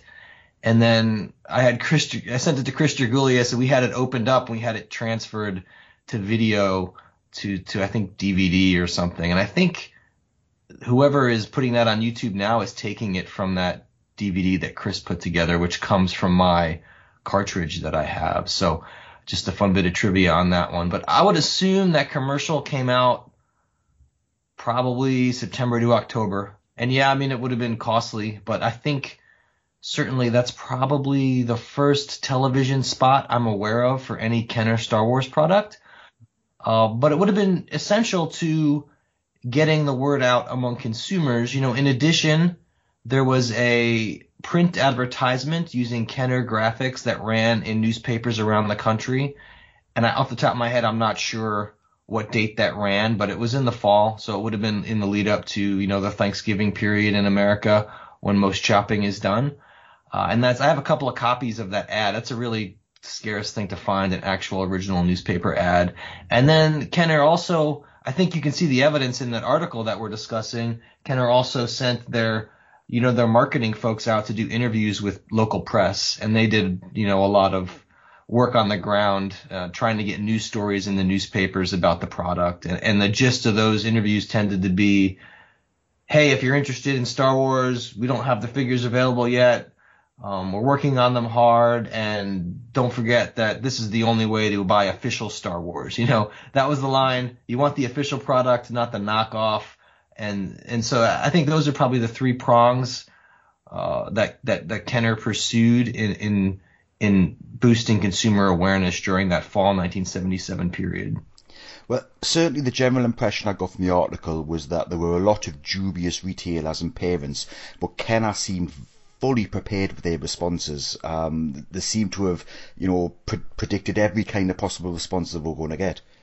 Oh yeah, I think they kind of had a, a, company line on it. I'm not sure how successful it was because it really was. There was just a, a tidal wave of negative publicity. I mean, th- out of all the the stuff Kenner did during the Star Wars period, this was certainly, I think, the biggest flow of negative publicity they had, and it was right at the start of the line. So certainly not a pleasant experience. But you know they had they had themselves armed with various lines of discussion that countered that. Uh, and one of the big ones, like I mentioned, was this is the official Star Wars. It will be coming. This is what we've come up with to to keep um, people satisfied for these few months where we don't have any product available. And they had some dubious you know, excuses as well. Like one of them is, well, we think that if, if a child opens a Christmas present in March or February or April, it extends the feeling of the holiday season. I don't buy that. I don't think most people bought, that one. But you know, you, you, when you're trying to, to to um, counter the, the effects of negative publicity, I guess you have to go with what you got, and that's one of the things they had was was that kind of lame excuse. Now, in your article, you, you, you mentioned there that Kenner obviously had a, a, small sample of parents and, and families that they spoke to, um, local toy retailers, and that seemed to be generally positive. But when it goes nationwide, you see far more of the, of the bigger retailers going, we can't sell an yo etc. And some very, very dubious quotes attributed to, um, to parents. Do you think there was a bit of media hype backlash against them as well?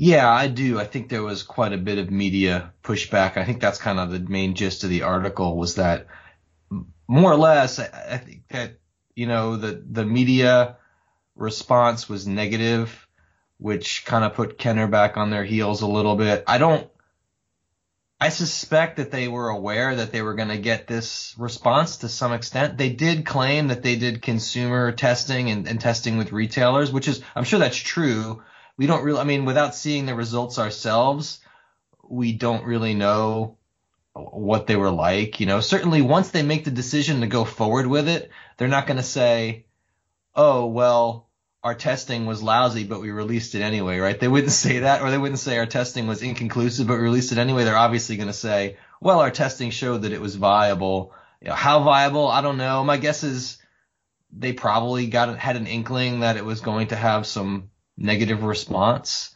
Uh, but maybe it was more extreme than they expected. I'm not sure. I, I think this is just my guess, but my my assumption is that they they knew full well that it would be a controversial product and have some downside publicity, but that they calculated that it was more important to get something on the market. And I think they were probably right in that. Yeah, I think that was the right decision. The numbers that you quoted in your article staggering. I didn't even dream that we'd be looking at, you know, the numbers I think um, you put in there. There was it was a million early bird certificates were uh, were printed, um, right. and the way that these were guarded was fascinating. Do you want to just give a little bit of an overview on that, and how on earth did you find that article? Right, that was my favorite bit. And once I found that article, Richard, I, I knew that I had to put something together about this because I, I just had never seen some of this reported. But it's a, uh, an article about the New Jersey company that was contracted to produce the actual packaging for the early bird certificate and to package them up and send them to stores. And I think they probably also made the store display, which is what they all came packaged in. So if you ordered the early bird certificate package, you got however many came in a full store display, right? And you just opened up the store display and put it on store shelves. And this company, this packaging company, um, was tasked with with doing that. And I had never really saw anything related to that. That's a new one to me. But this article kind of goes in depth because it's a local article and it's about a local company doing this, and it goes into depth of some of the behind the scenes stuff that went on with this. And it sounds like the the actual certificates that that were mailed away were delivered to this company, and they had them on pallets awaiting packaging. And because each certificate is basically worth ten dollars, right? So if somebody had just gone and taken a stack of certificates off the pallet, they could send away for however many early bird sets, each worth ten dollars, right? Which you know, in 1977 dollars is probably more like 30 to 40 dollars now. Uh, so they had actual material value, these things. So the company actually hired Pinkerton Guards, which is, you know, Pinkerton is a, an American company that does security. So they hired these security guards, independent security guards, to guard these certificates while they were in the warehouse to make sure nobody, you know, stole them. Uh, which is fascinating to me. And then they were delivered in, in armored trucks and everything. The whole thing is, it, in a way, I'm like, okay, is this just BS that they're saying to make it sound like it's more crazy than it was? But my, my sense is that it's probably legit. But yeah, the numbers communicated in there is that this company packaged up a million early bird certificate early early bird certificate packages for shipment, which means to me that Kenner had calculated that on the upside, the max they were likely to sell was somewhere around a million examples, right? Because that's how many they ordered. Uh, and then, of course, you know, after they package them up, they get all the orders in from actual retailers sometime in the next couple of months, and then they know exactly how many that, that they need to deliver. And it sounds like it was about 500,000 that they delivered. So they printed up a million. They ended up selling about half of that, and the rest, according to the article, were pulped. They they put them in a pulping machine to destroy them, and of course, the whole time they were guarded by security guards to make sure nobody ran off with them. So half of the ones created were actually destroyed, and then about 500,000, it sounds like, were distributed. Is there any evidence of that being used as some kind of marketing campaign? You know, all of these sealed, secret Star Wars things uh, being guarded by security guards. I mean, it sounds Uh-huh. wonderful. If yeah, you know, I would if it was widely publicized and it was in a lot of different outlets, I would think that. But I don't. I want to say that article was not. It wasn't like an Associated Press article that was spread out to a lot of different papers. It was just one local paper. And my sense is that yeah, it wasn't just publicity. I think that that's probably more or less legit that this company did all that because it wasn't really put out there as a promotional thing throughout the country. It was just one little story. Uh, you've just answered what AP means because I've read AP a few times in your article and I thought I'm going to have to ask Alon what, what that means. So- Right. It's like a it's like a wire service where Right. the EP they'll they'll they'll write a story and then that story I guess papers that are part of the the network will pick up the story so that it's not really a local story but it will appear in your local paper. Ah, right, that makes sense. Yeah, But I- absolutely. I want to say that one about the packaging company was uh was actually by a, a, a local writer and, and only appeared in one paper. So you've mentioned how these were presented in stores, but w- were these placed in toy aisles or were they near point of sales or were they just shoved wherever? Because they're quite a size, Um, these things. You talking about the display with the Yes, the package? is in the bin head in the headers. I think it's really up to the um the retailer. You know, later on, Kenner came up with these planogram things, which they hoped retailers would follow in setting up their shelves, and that was like an attempt to to standardize Star Wars displays. And, and but there's no law that you have to follow that, right? But in the early days, I don't think Kenner even really recommended to retailers what to do with these things. They, they, they just sent it to them, and it, could go on a toy shelf or it could go on a counter as you're checking out. Uh, the display is kind of it, it's not small, but you could it, it could go on a number of different places. I have seen store photos of it, and also on on YouTube there are some videos that show people shopping. You know, there's some period like news reports of people shopping for the holiday season in 1977, and you'll see it. It's just tucked into the toy shelves beside other toys of the era where you can just grab one. So I think a lot of them just ended up in, in normal toy store shelves. Now, a million gift certificates. I mean, that's four million action figures already that they were they were looking Yeah. at uh, producing. I, I think that's amazing. Um, but part of the problem initially I put down was the fact that Kenner keep referring to these as toys. Um, but then I thought later on, after I finished the article, was that a deliberate decision from the start? Because it appears in all of Kenner's responses, you know, the, the toy under the tree when it's not a toy. Yeah, I mean, I think that's some of the conceptual difficulties that consumers had. Uh, why would I buy a piece of cardboard that gets me a toy later? I mean, it's it's important to emphasize this has never been done, had never been done at that time, and really has not been done since. Where you would go under your Christmas tree and you would get a, piece of paper saying you mail away for something and you'll get it several months later. That that was certainly very novel. And but yeah, the- positioning it the cer- certificate as a toy, you're probably right. There, it's kind of a psychological game where it's like, we'll tell everyone this is the toy so that there won't be a problem surmounting that conceptual hurdle for for people. Now, I love the point um, that you made about figures maybe never arriving and whose responsibility it would be to sort out refunds or to deal with the mess, whether that's retailers themselves or whether it's Kenner. And it's certainly not something I've considered before. I guess the Kenner legal, legal department were all over that. Probably it's probably something they thought about. You know, I'm just thinking through if I'm a, a retailer and toy retailing and retailing in general in 1977 was much different than it is now. You know, now at least in the in the states, it's like Walmart and Target, and, and they, they don't even have that much toys anymore, right? So mm-hmm. back in the day, there was a lot of mom and pop. You're talking about small regional places.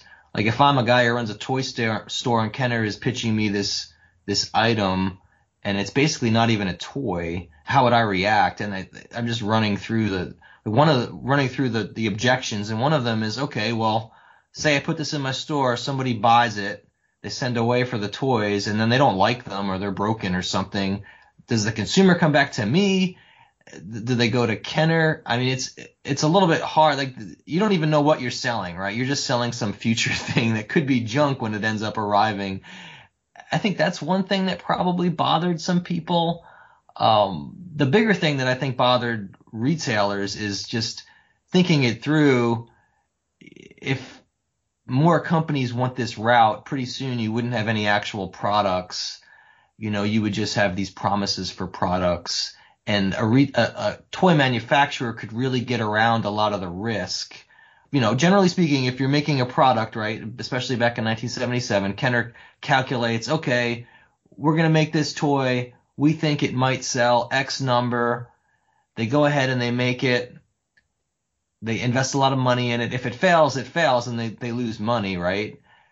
But in this model, you're making a promise for a product, you're putting it out there and selling it beforehand. So by the time a few months goes by, you know ahead of time how many you need to produce, right? So you can kind of use it to to keep your production costs down because you can calculate, okay, I don't need to make a million of these. I can only make 500,000, right? Even though I thought I might sell a million, I, I know i have only sold 500,000, so I can cut my losses on this.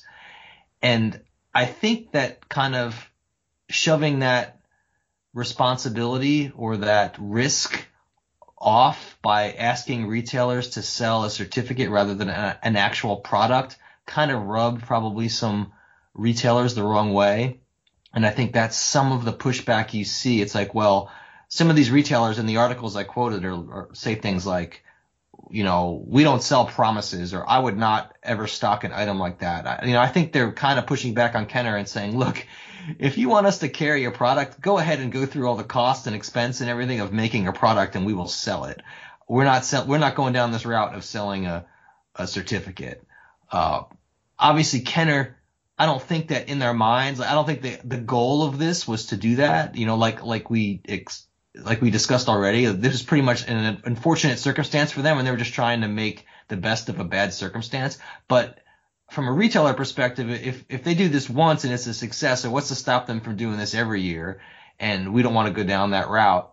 Uh, now, of course, you know, a lot of toys. First of all, toys are mostly sold to adults now, it seems. Um, and then the second thing is that we do a lot of this. Um, what's it called? Uh, crowdfunding. crowdfunding yeah. yeah. So now it's you know it's not even controversial. You know, Kenner cut the retailer out altogether and they just sell direct to the consumer. And if not enough people sign up to buy it, they just cancel the product, right? So it's kind of the early bird certificate strategy on steroids at this point. But back in '77, that was a, a, a, certainly a weird situation. Now you mentioned some toy stores like uh, Marshall Field who refused to stock it, and, and I totally get why but there must have been some humble pie and perhaps some renegotiation very quickly once the once the toy figures actually started to arrive.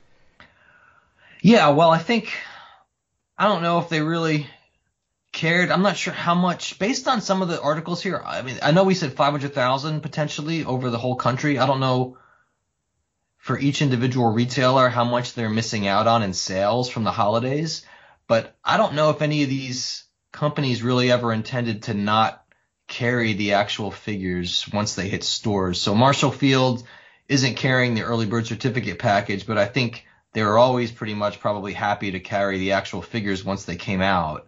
So yeah, I don't think the antagonism extended to ever thinking like we're not going to carry these at all. It was just like we're not going to partic- participate in the certificate, you know, business, but we will buy the figures once they actually exist. So yeah, you know, as I mentioned in the article, once the figures came out, I think that all of this bad publicity was kind of like in the in the wake. You know, it was behind them, and it, all seems like a great story now because the the line was a success, and I don't think anybody really thinks about it negatively now. But at the time, it was, I think, pretty negative. Some of the headlines were an absolute dream for the editors. Uh, I mean, there must have been, you know, kids picking, well, doubtful kids, but parents picking up these newspapers and seeing things like Star Wars toys and 25, 25, and kids going, what on earth's going on here? Yeah, and I think that's what, that's why you see, uh, among American, you know, adult collectors in particular, the sort of mythology of the early bird certificate package. You know, it, it's had other than maybe the rocket Fett, it's the it's the thing that has the most mythology surrounding it because people remember stuff like that. They remember picking up the paper and seeing the article about this disastrous promotion or this controversial promotion, the fact that the figures wouldn't come out until 25 25, all that stuff. When you're a kid and you see that and you hear adults talking about it, it, it lingers and it, it makes you remember it. And in a weird way, it adds to the desirability of the original product. It makes it more collectible because it has that story attached to it. Are you aware of anyone who actually received this as a kid and what the reactions were?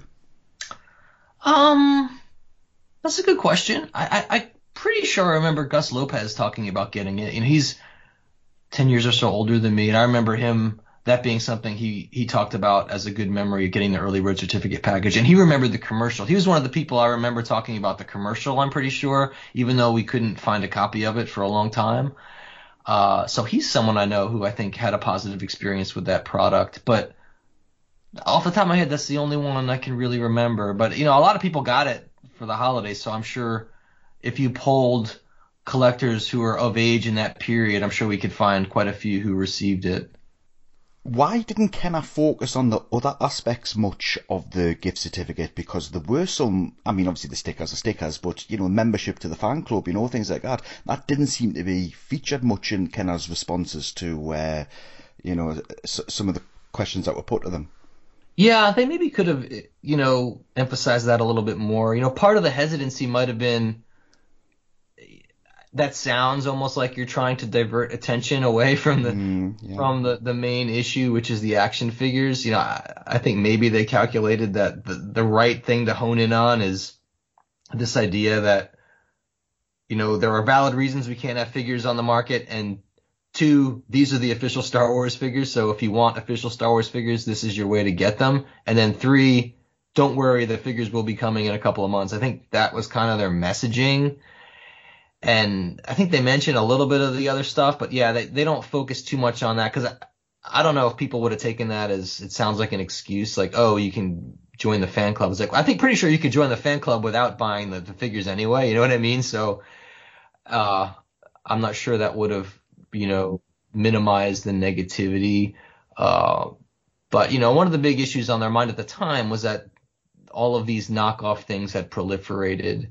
Uh, you know, especially the um, Ideals line. I think it's called Star Team, which got a lot of press. Like a lot. If you go back and look at articles about 1977 and the holidays, there will be a lot of mentions of how Kenner screwed up by not getting figures out, and there are also a lot of mentions about Ideal and their star team. So I don't know if the Ideal company had great PR people who were working the boards trying to get articles into papers, or if that was a legitimately popular thing at the time. I, I know that line was fairly successful, but you know today it looks ridiculous compared to Star Wars.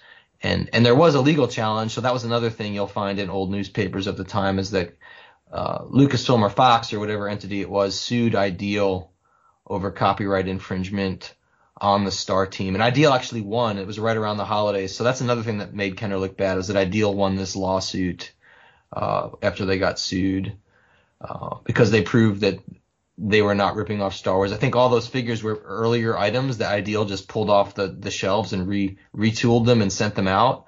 So I think they won that lawsuit. But uh, clearly the the drive to buy that stuff was based on the success of Star Wars. So you can see why Kenner would have disliked that. Yeah, well, you've just answered my next question. Then, how did Ideal get these figures out so fast? Um, so they already had them, if you like. Um, they just need tweaked, and they must have been delighted when Star Wars was announced, and it was such a huge success. Uh, not just them, I'd imagine lots of toy companies would have been looking to see what the what rules they could bend, etc. Oh yeah, if you were a toy company in in 1977, as soon as Star Wars got big like it did, you just went and like, what can we re-release that you know, has a space tie-in, and because that was the space toys were the big thing for the next couple of years, and so if if you had something that was already made a few years ago and you could just pull out the molds and, and pop out some examples and get them on store shelves with some Star Wars ish, you know, packaging, you know, that was, you know, ideal, so to speak. So uh, that's exactly what Ideal did. And they were the one that got the most press for, for their Star Team line during the, the holiday season of 77. Now, I love your articles that you, you've got, and I'm looking at one that says upbeat, and it's got, you know, a picture of a kid with two action figures, and then another kid playing with some kind of playset and action figure, and then it's got a big headline saying space age toys in big demand with, you know, a wonderful article. Right next to it, it's got Dear Abby wants to help, but my nephew smokes pot. there's, just, there's some crazy, um, you know, article headlines in there that you pulled out as well. Yeah, going through old newspaper stories. I don't know how it is in, in the UK, but in the in the, in the states, the the 70s was such a fun time. You get some of these r- ridiculous um, are very interesting headlines for things for sure. Now, obviously, um, you know, Kenner wouldn't have predicted, couldn't have predicted how big this was going to become, but it obviously gave them confidence in new strategies, new ideas. Uh, and one of the things that I've um, struggled with for quite a while um, are things like the battle damage stickers. So, do you think that at times Kenner perhaps felt a bit untouchable um, and surely releasing ships again with battle damage stickers was even more of a blatant, blatant con, and this just give them that strength to force these through. That could be, you know. I think that um, ultimately, I think the reason they felt empowered to release stuff like that was the the force of Star Wars, for lack of a, the force of Star Wars. How corny is that? The the the selling power of Star Wars and the popularity of it, which had really, I mean, that, this is the first time a movie property had ever had this kind of impact, and it's probably the biggest, certainly the biggest toy of that era. And Kenner could just release anything. Know, I had Kenner people tell me this years ago, talking to them, they'd be like, they would just scoff and be like, you know, we released so much stuff that was just dodgy for Star Wars. You know, so many vehicles like the Rebel Transport that like who would want this? But it's like, well, it's Star Wars. You know, just crank it out. You know, like not that to say that the Rebel Transport is it's nicely detailed, but it's really if you were if you had a toy line like most toy lines, you would never get down to releasing vehicles like that that really are in the movie for three seconds and don't have that much play appeal. But the fact that it's Star Wars, you know, we just people will buy it. You know, people want it, and it's going to be a decent seller. It's probably going to outsell, you know, Butch and Sundance or or whatever, regardless, just because it's Star Wars. So I think that really encourages a company to sort of, I don't know if take risks is the right term, but to cut corners, you know, because there's demand for it. So if we could sell a TIE fighter, just re-release the TIE fighter we already released, but change the color and put some stickers in it, you know, why not? It's free money, I guess, right? Um, but if the Star Wars wasn't as popular as it was, then I don't think they would have had that ability. So. And do you think that obviously if they've only sold 50% of what they'd hoped for, did that perhaps have kind of rethinking things like the DT Sabres? And is that where the cutting costs came from? Was there a little bit of nervousness at the time, or those completely unrelated? Um, I don't know. I wouldn't necessarily necessarily say the DT Sabres was tied in with the early bird certificate package. My, off the top of my head, I'd have to go back and re- review some of that information, but I think the DT Sabres was there was a production problem or something, and it just ended up being too difficult. And also, those things break so easily. It's like why why shoot ourselves in the foot by mm. everyone's just going to break it and then complain and ask for a replacement. So I don't know if that's really related to the early bird thing. Uh, I think that's more of just an idea that was out there for the saber that somebody realized like this is dumb. Why are we making things more complicated than they need to be and got rid of those? That that's my guess on that one. Yeah. Yeah, makes perfect sense. Well, Ron, I want to thank you once again for your time. You know, you've you've done a fantastic article in the SWCA blog. Um, we'll share that blog post out when we release this episode because I think it deserves a lot more um, views and d- discussion than than what I've seen so far. All right, man. Well, I always appreciate you uh, paying attention to my stuff and always just enjoy hearing your voice, Richard, because you're a great guy. And and I'll look forward to listening to the episode. Thanks very much, Ron. That's brilliant.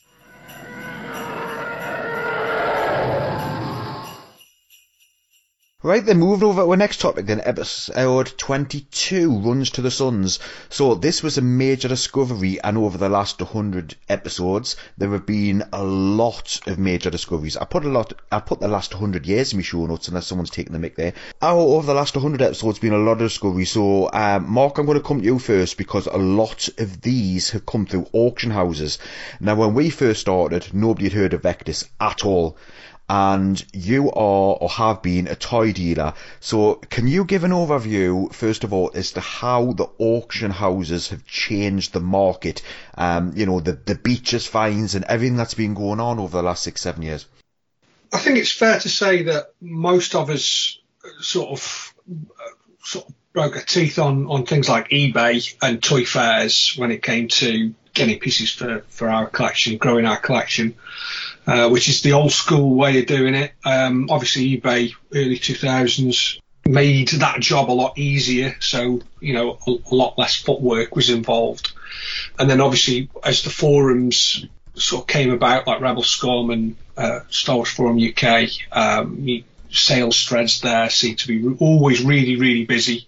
And uh, then obviously Facebook takes over and people putting sale posts on. And then I don't know, sort of several years ago, auction houses got their sort of hands on this area of, of, of selling, and they seem to be really going from strength to strength, like you say, Rich. Uh, Vectis, um, some of their auctions, some of the things they've they put through their uh, sales uh, has, has just been phenomenal. But also when you get programs like Bargain Hunt, I remember a couple of years ago uh, one of the auctioneers was being asked the question, what's popular, what's making big money at the moment? And the auctioneer said, Star Wars. So when you're on a program like Bargain Hunt, and Star Wars, vintage Star Wars stuff is actually getting mentioned and it's becoming a, a, a real sort of buzzword, it's in the press, you know, it's in the red tops, it's in, uh, on, in the media. The, the prices that some figures are fetching are making the news. So yeah, the auction houses really have gone from strength to strength to the point now where even some of the more provincial auction houses are having specialist sales every now and again. Prop Store always makes the BBC uh, on breakfast in the morning whenever they have a sale because they, the stuff that they sell obviously is very interesting. Some of the Star Wars props that have gone through their hands and have been sold, and you're talking tens of thousands of pounds. Some of the finds that have, have happened over the years, you mentioned Frank Beech's that was like a, a mythical shop that was known only to a few toy dealers, and every every now and again you'd hear of a toy, de- toy dealer trying to get in touch with the family to try and gain, gain access to the, the shop. And they were rebuked to the point there where Vectis actually did get involved, managed to get the foot in the door, and um, cleared the whole shop. And uh, yeah, that, I think what was it a two day sale or over over a couple of auctions that Vectis went through all that stuff, and some of the, the, the finds in there were absolutely incredible. So yeah, the auction houses really have taken the ball and run with it quite quite strongly uh, to the point now where a lot of really really good finds uh, are, are, making their ways to the auction houses and um, uh, getting a lot of interest, as uh, we full well know. Did you ever foresee a time when there would be a full day of Star Wars auctions, or even two days? Yeah, I think given the market, given the, the money that is being pumped into it by you know all sorts of people, it was always going to happen. Like I say, these things are peaks and troughs. Star Wars, vintage Star Wars with the auction houses seems to be. I mean, you've only got to look at um, you know, you watch the prices of some auction lots, and you think if that was under a table at a toy fair, that wouldn't fetch 20 quid put it in a Vectis auction, and for some reason it fetches 120. it's you know ever likely people are using auction houses more and more to sell their collections or sell job lots. It's getting strong money. Absolutely. Now, over the last, you know, eight years, there've been a lot of new discoveries, and many of them have come through the auction houses, but equally many haven't. So, uh, Pete, Andy, and Jason and Mark, we were all at the Palitoy talk, and that brought some nice items out. So, um, Andy Norton, I think, do you want to go with this one?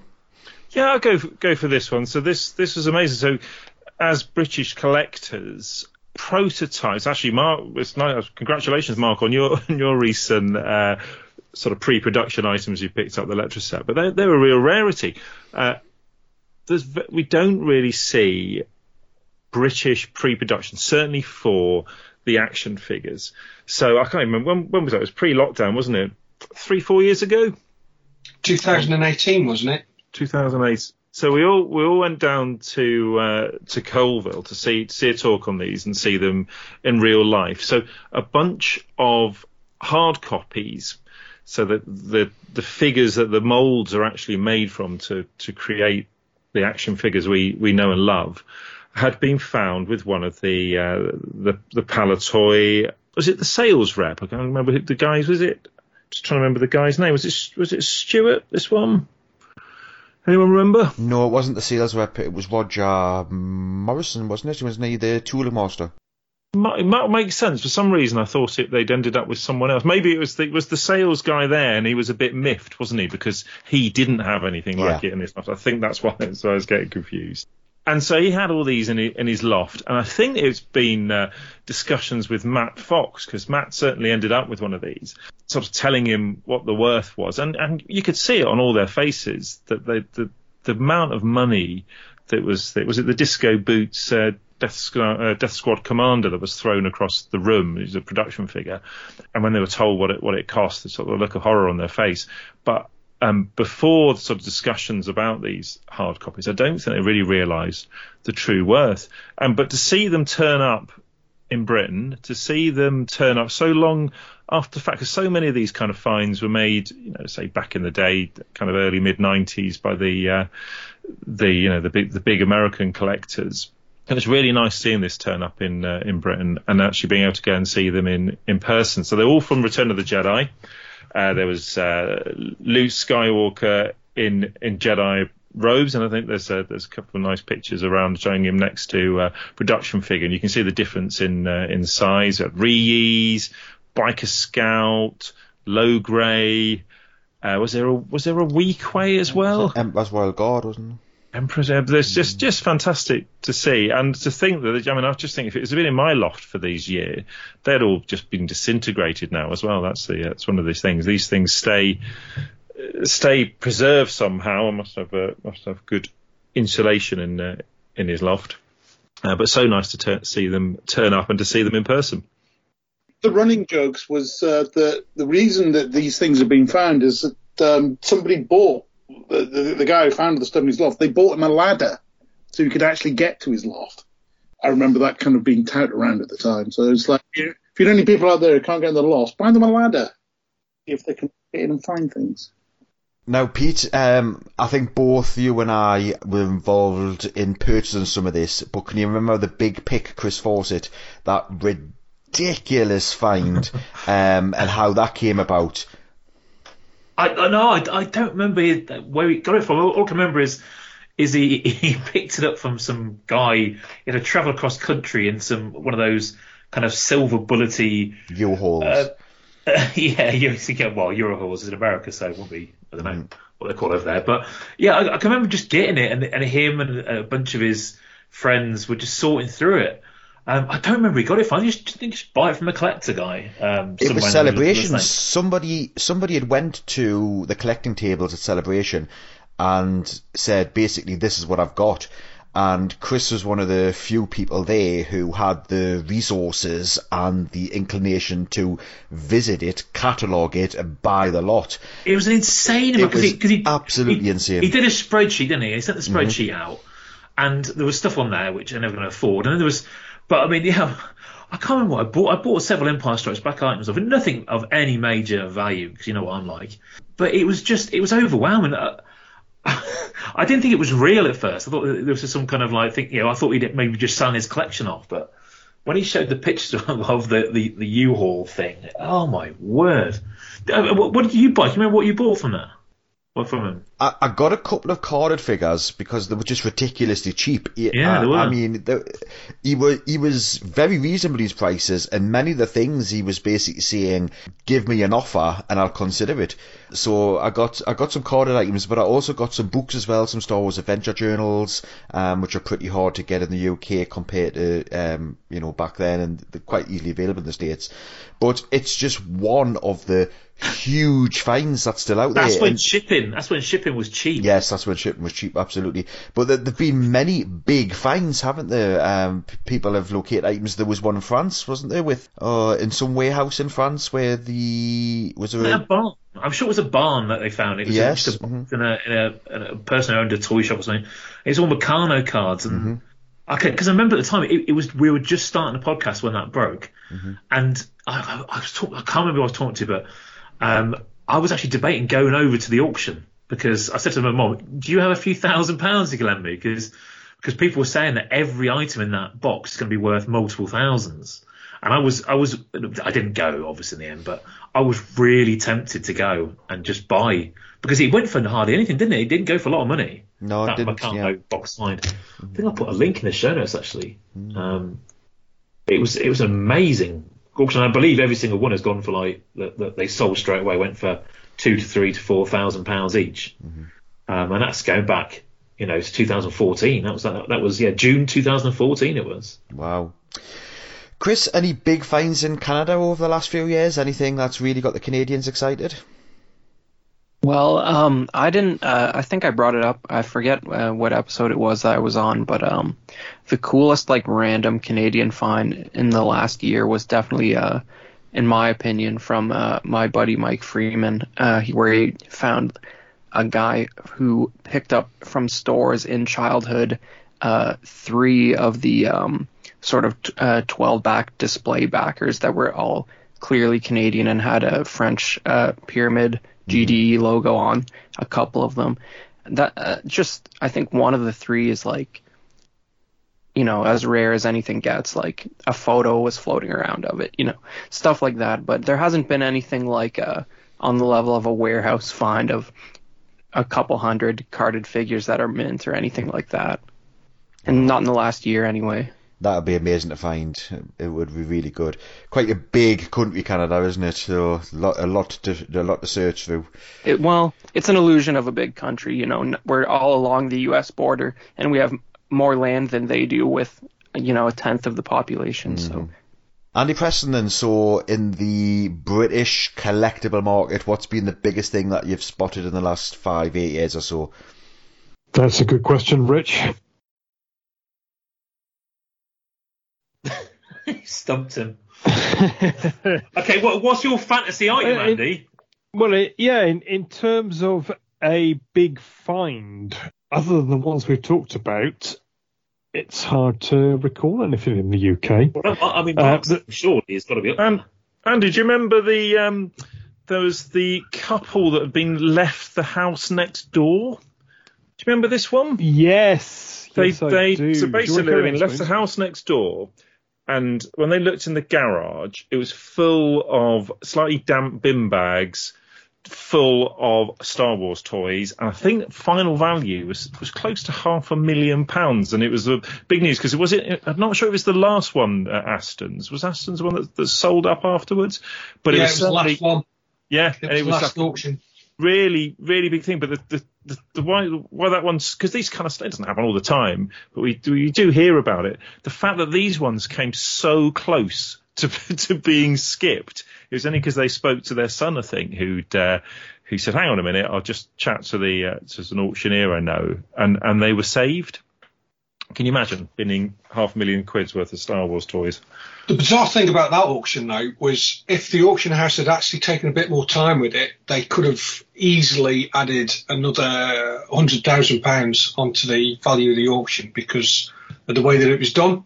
Is that the one Um, where they they- listed? Did they list sort of really rare things with kind of random stuff? Is that that? Yeah, if, if they'd have, if they'd have had like one or two people who really knew what they were talking about go in and separate the pieces that were really worth the money, um, they could have made an awful lot more money. It was such a shame. Um, I mean, great find. Don't get me wrong, absolutely amazing find. that this stuff is still out there in, in that sort of quantity and that kind of rarity because there was a couple of Palitoy vinyl Cape Jawas in there and the, the Dengar Palitoy mailers. Uh, there, I think there was five of those. There was uh, Palitoy uh, Boba Fett mailers as well, um, UK mailers. Really rare things. And if they'd have just done a bit more homework, I think the fact that it was the last auction was probably not in its favour because it was felt like very much like a smash and grab. Um, the auction house just wanted to, you know, one last hurrah, get as much money as possible, and you know, there you go. If but I think if any other auction house would have taken a bit more time over it and uh, yeah, made a lot more money for them. And was that there was also was that the one? It was a Star Destroyer Commander that went for tons. That was the Death Squad Commander, yeah, Palitoy thirty back. Ah, okay, um, so I was trying to remember why that one. So it was the thirty back one, was it? Because that yeah, that was kind of one of the yeah. standout ones, wasn't it? Because it can us uh, us people not in the knowledge. That was whoa, what's, what's going on there? Yeah, that was that was one of the standout pieces. Um, very very rare example. Well, it's nice enough to be left a house by your neighbours, isn't it? Let alone one full of Star Wars. The other uh, good find that's worth mentioning, and uh, Andy, you just mentioned that, uh, brought that back to to mind, uh, was uh, one that uh, Mark was involved in. Not in terms of quantity of stuff, but certainly in terms of quality. Um, and this was something that came up at Dawson's Auctioneers within the last couple of months. And they turned up a lot of Letraset original artwork. Uh, and uh, you know the, these these are the notebooks and the scrapbooks and the jotters and things. Very iconic imagery done specifically for Letraset. They didn't use stock images. They uh, got their own artists to, uh, uh, to to produce the imagery, and the paintings are absolutely stunning. Came up at auction, and Mark and Craig Spivey pooled resources and managed to get this lot um, was it four or five pieces, Mark? I think it was five in that first lot, wasn't it? There was five uh, in the original lot, yeah. It was the scrapbook with the multi cover, um, multi characters. It was the one with the droids and R2 projecting the hologram of Princess Leia. Yeah, it's the one that came in the art. Yeah, that's the one. Um, and then the Leia Jotter, the Chewbacca, is it Chewie Space Notes? Space Notes, yeah. And what's the other one? Uh, uh, the, the R2 writing pad. R2's memory bank. Yeah, memory bank. That was it. That's it. So uh, those came up, and then lo and behold, next auction, they'd found another one, um, banged in with a load of other random Letraset stuff. Uh, was the C3PO one, and uh, you were lucky enough again to pick that one up, Mark. So fantastic that uh, those. We had a battle been... that, didn't we, Andy? We we did we did. I uh, yeah I, I was underbidder on that one, but I'm very glad you got it keeping it all together. I mean, you, you and Craig are, are, obviously the custodians of this lot now, and you know, British prototype production stuff is so so rare for any line. But for these pieces, you know, everyone knows, if not collects the Letraset stuff, and to to see these things coming up, it means you know that there is hope for other stuff still to emerge out there. But yeah, huge congratulations to you and Craig. That was a superb acquisition. Thank you, mate. Thank you. Yeah, absolutely. Um, it seemed at one point there was huge discoveries every month, and I'm sure there's plenty more to come. So moving on to the next topic then. Episode... Okay, Rich, Rich, I'll stop you there. I'll stop there. Let's, let's have some stats, yeah? I've got some stats for you. Right, podcast stats. Do you want to hear them? Anyone can join in at any time. Right, so uh, I'll give you the big total at the end because I've now totted them all up. So we have done, this is this will be effectively our 104th podcast, I believe technically, because we did some Christmas specials which we don't really count as episodes. But there we go. Um, so we've done, we've got five uh, episodes under three hours, and several of those are the Christmas specials. We've got six at six hours. We've got 22 at five hours, 37 at four hours, 31 at three hours, and two over seven hours. Which so so the total, Richard, the big the big number we have done, and this is, you know, this this isn't far off. There might be a few seconds here and there, a few minutes here and there, but we've done around about 460 hours. And that, do you know how how many days that is? Well, I know I know how many days were spent recording and editing, and so but what we've released. Anyone want to guess? What's 460 hours divided by 24? Come on, get your maths, get your calculators out, boys. I, I do know that 400 of those hours is probably just Jez, was it?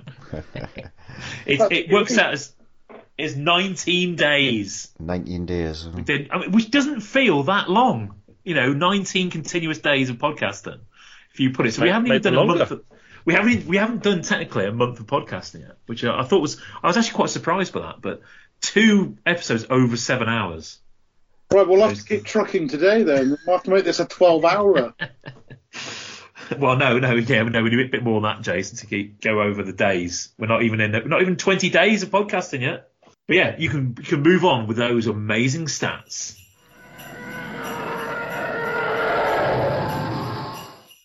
It's a top 100 list of most frequently sold loose complete figures since 2014, according to StarWarsTracker.com. From least frequently sold to most. Now it's numbers 50 to 26. Straight into number 50. He's not boastful, he's not shy, but he does possess a large head. It's Han Solo with the big bolts, with 1,447 confirmed completed complete sales. Into the 40s at 49, and that orange jumpsuit is arguably the sexiest figure costume. It's Luke Skywalker, X Wing pilot, with 1,448 sales. At 48, it's almost the last of those darned furballs. It's Chief Chirpa on 1,449 sales. At 47, the meanest looking bad guy, the Imperial TIE Fighter pilot, on 1,456. 46, if you squint, he looks just like Richard Hutchinson. It's Hammerhead on 1,501. At 45, it's either one of two. It might be Zuckuss or the 4-LOM guy. I think it's Zuckuss. Yes, it's Zuckuss on 1,507. At 44, popular with the ladies with his sucky fingers, our favourite deceased bounty hunter, Greedo, on 1513. At 43, not sure if he has a yowl or even a voice, it's the Rebel Soldier on the Hoth outfit on 1514. At 42, it's either one of two, it might be 4-LOM or the Zuckuss guy. I think it's 4-LOM. Yes, it's 4-LOM on 1515. At 41, I forgot how many hands we've had. So many, he's barely even solo. but it's the best one. It's Han Solo Bespin outfit on 1516. At 40, he loves a tall story and leads youngsters astray on foolish missions, leading eventually to isolation and milking sea creatures. It's Ben Kenobi on 1560. Into the 30s now, the Goon Squad continues with 39, and Klaatu on 1583.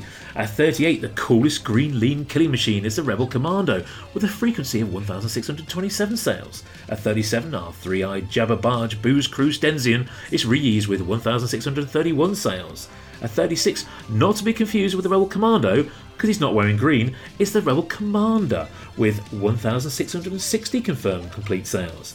At 35, he's a bounty hunter with a heart of gold. His model will care for your baby, or he might self destruct and blow it up. You'll never be sure. It's IG 88 on 1663. At 34, he changes his hair colour as often as his undercrackers. Too busy staring at suns. It's Luke Farmboy on 1677. At 33, Luke again. This time he's all snuggly wuggly in his warm, torn, torn innards. It's Luke Skywalker in Hoth battle gear on 1690.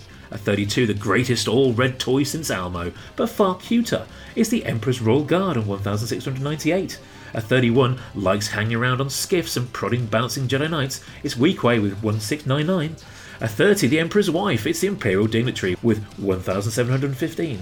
Into the 20s, and at 29, it's the guy wearing the upside down mixing bowl on his head. It's the Death Squad Commander on 1765. At 28, he'll do whatever you say, because he's got the force resistance of jelly in his brain. It's Bib Fortuna on 1806. At 27, Ewoks are eyeing up these helmeted guys for potential drums from the off. It's the Biker Scout on 1819 sales.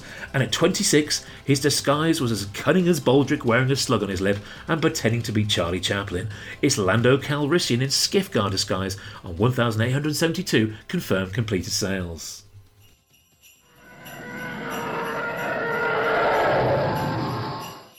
Right then, so moving on to episode 31, 20th Century Fox, a look at collecting away from the toys and how beyond the toys has changed the landscape.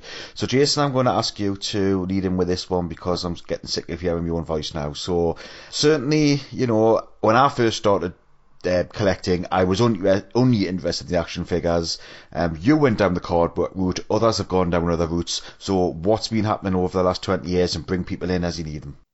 Initially, when people start collecting, they're like, "Oh, I need to do a loose run of figures." They do that. They they, they may do mint on cards. They may then look at vehicles and play sets and stuff like that. But there's a massive world of stuff beyond that. And um, with my with my collecting, I, I kind of looked at all the things that I had when I was a kid, and I, I kind of once I'd kind of like filled all the holes that I had to do with you know collecting Palitoy card backs and mint on cards and all the vehicles and stuff. I was like, wouldn't it be nice if you know that that you know that little stormtrooper kind of notebook that I had from you know from from Letraset? Wouldn't it be nice if I if I could collect a full set of those? And I used to have I used to have the little uh, mass tin with all the you know projectors and set squares in it for you know for um, Helix, and I thought nice if I could collect all those. So I kind of started off and saying, well, anything that I had as a kid, I'd try and get full set on. So, you know, I started off, I was doing Helix and Letraset. And then, and then I kind of like got the like, well, I do like collecting this stuff. And then I just started looking at all the UK lines and just trying to collect full sets of those kind of things. So I've kind of moved on to HCF stationery and I've got an entire, entire kind of uh, bookcase thing dedicated to that. I've probably only got about half of it. And then, you know, other UK collectibles like that. And there's just, there's a big wealth and, you know, variety of stuff to collect there. And it's all really interesting, you know. So, I mean, Andy Preston, you, you've obviously got a much, much bigger collection of this stuff than I have because your, your focus is obviously everything that was made in the UK. Can you, can you chime in with, you know, your thoughts on beyond the toys? Yeah, absolutely. I mean, I loved all this stuff as a kid. I wasn't just into the action figures. I had the stationery and uh, uh, all sorts, and that's really what's inspired my collecting of the Beyond the Toys stuff. Going back over the last 10, 20 years, I think there has been a definite change in terms of the amount of people that are collecting this stuff. And of course, that's led on to a knock on effect on the prices. Tell me about it. Absolutely. And I think that's because people have often gone down a very similar route in collecting. The action figures are, I guess, the first love of the vast majority of collectors. So you get your 92 action figures, or however many it is, you get your vehicles. Um, yeah, I mean, people have collected their loose figures, but I, I think it, it's it's sooner than that. I think people are looking at some of the action figures and going, "I'm not going to collect the action because they're getting so damn expensive." I mean, it's well, well I don't have ridiculous. the last seventeen, and I'm I'm never I'm I don't think I'm going to get the last seventeen because they're just ridiculously priced now. Yeah, yeah, I think that has to be taken into account. I think people are turning to other things because they are, you know, we've got more I this sounds really disrespectful, and Mark will probably try and shoot me. But uh, you know, sometimes the, the, the, this sort of stuff is is far more affordable and cheap, and you know, slightly tatty. And we we've talked about it on licensee. You know, some of the stuff is so much fun to get hold of. Um, but I think, yeah, I think I think the, the, the action figures have really really turned people, like I say, in two prongs.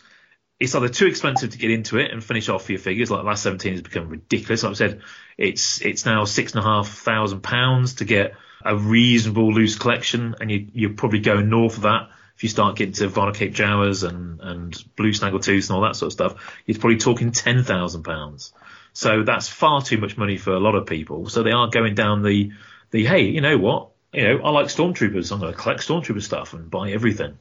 Absolutely, and as with the action figure stuff, if you're buying sort of cheap loose beaters, you know, if, if you if you're buying loose erasers and uh, notepads and things like that, then you can build up a pretty decent collection reasonably cheaply.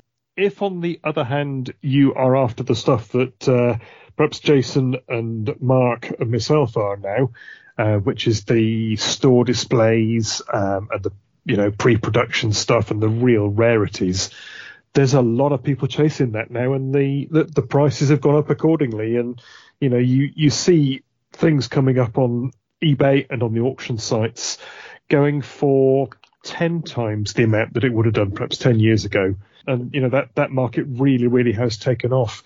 But the other flip side of that, of course, is with the value has also come the, you know, the, the interest in these things and people are bringing this stuff out of the woodwork, knowing now that it can sell for a decent price. You know, you, you, you'll see a couple of sales of a particular item and then, uh, you know, that'll bring a few more out people think I I, I can uh, cash in on this, and the knowledge base of this stuff is growing considerably. You know, certainly I'm always learning about this stuff because there's constantly new items coming up for sale. Uh, or people who've bought new items and are keen to share them on Facebook and on the uh, the groups and things, and you know that that's a really exciting part of the hobby. You know, the action figure line has largely been done to death. There, uh, you know, there are still new discoveries, but uh, I guess they're few and far between. Whereas with the Beyond the Toys stuff, there is always new stuff out there. Uh, you know, I'm constantly adding to my wanted lists, and it's really exciting just knowing what was out and when it was out and how it was promoted. You know, the the, the store displays. I'm waiting for an, a new Airfix store display to come through from the last Vectis auction that I never knew existed, um, and uh, really pleased to get the high bid on that one.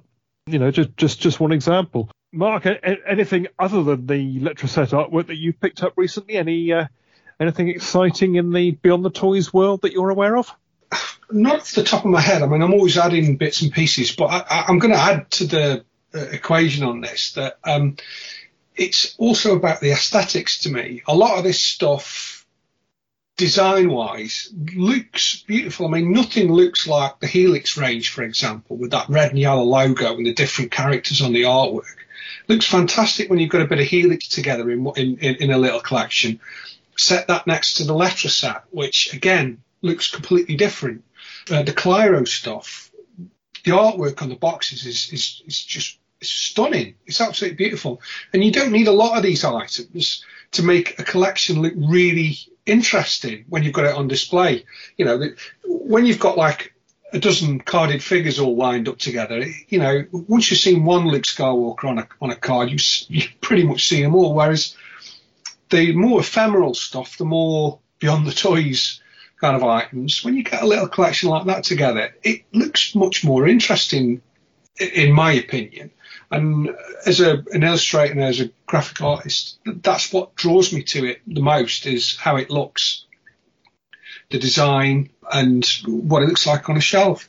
So in, in those terms, I do find, don't get me wrong, I love the toys. I have a real, you know, close connection with those things as a kid, but also have a connection with the stationery and the confectionery side of things, the, the, the, stuff that gets thrown away. And that's why it's so rare and it's so hard to come by is, you know, you, you tend to cl- cl- keep all your toys, don't you? You get, gets boxed up, boxed up and put in the loft and, you know, it's, it's kept for years to come. Whereas a pack of felt tip pens, you don't keep those. Once they're used, they get slung, don't they? They get put in the bin. And the same with the confectionery. Once the display box is done and dusted with the news agents, it goes in the bin. So for any of these kinds of items to survive, again, is it's quite unusual. You're absolutely right. Um, and some of these things, as you said, confectionery boxes, walls, sausage wrappers, uh, a lot of the display pieces are far rarer than a double telescoping lightsaber or a blue snaggletooth or anything like that. You know, there's a lot of them that only one or two or a handful exist. Led to believe that uh, I've got a set of uh, 10, 10 Helix uh, felt tip pencils. Uh, there are less of those than uh, people have walked on the moon, so I've been told. So uh, there you go. Well, I mean, if I want to buy a vinyl Cape Jawa, I can go on eBay right now or Facebook, and I reckon I could source one within an hour or two no problem.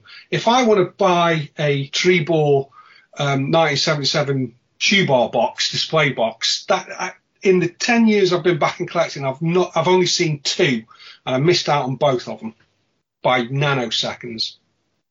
Yeah, I mean, it is a really underrated area of collecting. I mean, as as you mentioned earlier, Mark, in terms of the artwork, particularly the early 77, 78, 79 stuff, the different companies had their own artists, their own uh, graphic designers, and there's a charm and a quirkiness about the artwork of some of those products that you just don't see in the later line, um, the, particularly the, uh, the, the later Empire of the Jedi stuff, where they were using stock images provided by Lucasfilm. So you know that that's uh, that's a, a, a really exciting um, way to collect. Uh, the other thing is, we mentioned earlier about the focus collecting, and it's a great way for a focus collector as well to expand their collection. You know, if you're a Princess Leia collector or a Han Solo collector, uh, once you look away from the action figures, there's so much stuff that's got these characters on there and, you know, putting a display together of Princess Leia stuff, whether it be pencil cases or bubble baths or erasers or whatever it may be, it looks superb all together. R2D2, again, I've seen some fantastic collections focused on R2 stuff. And, you know, the, the, the shape of R2 really lends itself to all sorts of products. I think uh, also, Andy, um, in those early days, and we've discussed this many times, and Mark, you probably see it a lot in the design and Jason as well. Um, that it was kind of the wild west of of getting a getting a licensee together or licensees together because we've heard you know we over the years we've covered stories. I think, I think Cliro was one that sticks out in my mind where the guy just had an idea about shampoo bottles, went down to 20th Century Fox, uh, pitched his his ideas, and they went, yeah, that sounds good.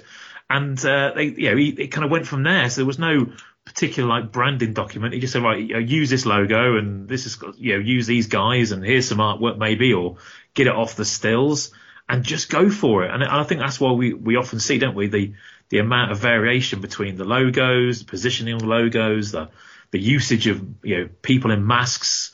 Very rarely do, you know, do we see a lot of, you know, outside of, uh, some licensees, do we see anything with a human face on it? it, it you know, it's it's a real uh, amazing um, amalgamation of stuff, and I think it's a wonderful area to collect, especially the Star Wars stuff, the Star Wars branded stuff. But yeah, it seemed to get a bit more uniform when it got to Return of the Jedi. They obviously got their act together, and you know, it was like, well, use this logo in this way. Although we do see a couple of you know liberties being taken, but it is, I, I think it is, it's such a rich source of Star Wars stuff.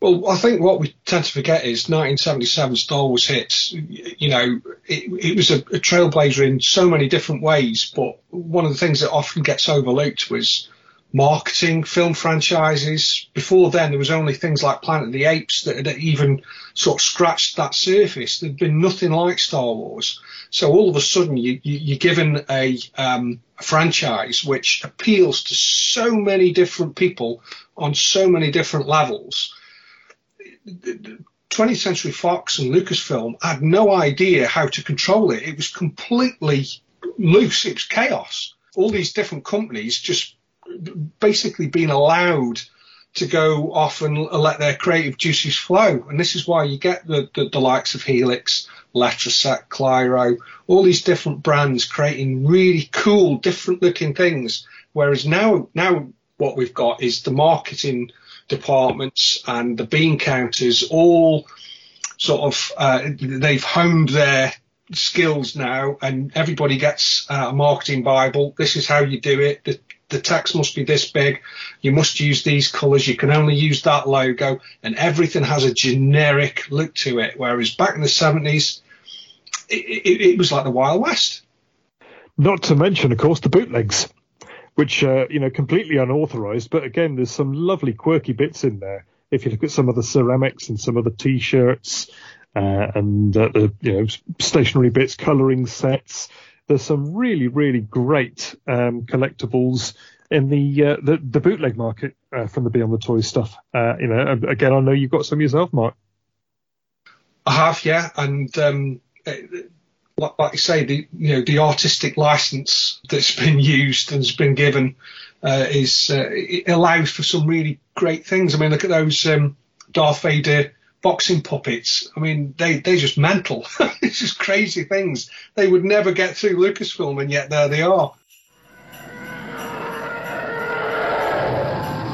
It's a top 100 list of most frequently sold loose complete figures since 2014, according to StarWarsTracker.com from least frequently sold to most. Now it's numbers 25 to 11.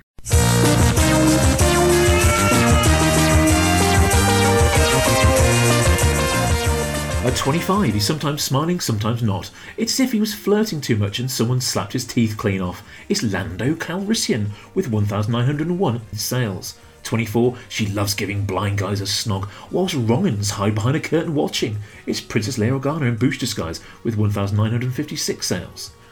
At 23, this is the last Ewok on the list. I wish in reality it was like Ever Ever. It's Logray with that silly hat on 1,994 sales. At 22, the Sand People are singular and plural, and all at the same time. They are single file, and they are Borg. Resistance is futile. Maybe let's call them the Tusken Raiders, with 2015 sales. At 21, the Call of Stormtroopers could actually shoot at things whilst wearing skirts in the snow. It's the Imperial Stormtroopers in Hoth battle gear, with 2,148 confirmed sales. Into the top 20 now. Don't get these guys to guard your palace gates, as Jedi's like strangling them for no reason. Horrid Jedi. It's everyone's lovable, fur panted porcine protectors. It's the Gamorrean Guard on 2,167 sales. At 19, he may be wearing cloth or vinyl. Many prefer a good vinyl. It's the Jawa with their dinky blasters on 2170 sales. At 18, I wonder if they grow their body parts back. Anyone know? It's Bossk Bounty Hunter on 2176 sales. At 17, you can pull this guy apart and put him in a bag and carry him around all day like that pet spider you had in a matchbox. Oh, maybe that was just me. It's C3PO with removable limbs at 2,202 sales. At 16, it's Luke and Leia's dad. He was hoping for a nice family day out, but his daughter made him angry, so he had to blow up a planet and cut off Luke's hand. It's Darth Vader with 2,246 sales. At 15, when you fail to detect that guy from Naboo walking around in a cloak being naughty isn't the big bad guy, then kills all your friends, it's time to run off and hide with a variety of coloured snakes. It's Yoda with 2,264 sales. At 14, he cut himself shaving, so his wife Manaroo bandaged him up a little excessively. It's Dengar on 2,287 sales. At 13, unlucky for some, unlucky if you're driving an AT-AT when rebels work out how to use a tow cable. It's the AT-AT driver on 2,784 sales. At 12, everyone's favourite furry thing, no, not a tribble, is Chewbacca, with 3,337 sales. And at 11, has this guy been officially replaced? Can we throw him away now? It's Sebastian Shaw. I mean, it's Anakin Skywalker with 3,614 sales. Right then, so moving on to episode 82, Walkers on the North Ridge, where we spent a lot of time talking about the future of Star Wars. And since we released our first episode, we've had a lot of movies, we've had a lot of hours of quality and not so quality content on Disney Plus. So I want to spend a bit of time what our thoughts are on Disney Plus, Lucas, Lucasfilm Unlimited's releases in the cinema, um, what are the successes, what have been the misses, and what do we think the future is going to be. Um, so Chris, I want to come to you first.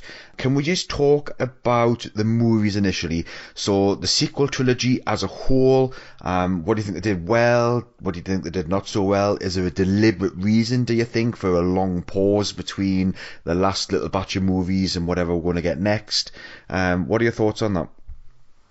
Oh, well, I'm glad you came to me first so you can have someone a little bit more positive to wrap it up. You know, I I'm, I, I remember very distinctly the overwhelming feeling of dread and sadness that that I felt in 2012 when uh, Lucasfilm was sold to Disney, and, and and you know I'm I'm glad to report that in my estimation it's only been about two thirds as bad as I thought it was going to be. I don't like any of the films they've done apart from Rogue One, and even Mandalorian I find it very hit or miss. I like the first season, but as as much as a general uh, naysayer as I've been, I really will admit when I'm wrong, and I've and I know it's not even a universal opinion in here, but I really think uh, Andor is the best thing they've done so far, and I don't know what the reason is that that got such a level of care and attention that something like Obi Wan wouldn't have. Uh, I think that's almost the most maddening part about it. The, the the it seems like one was handled with such reverence and and the rest were not.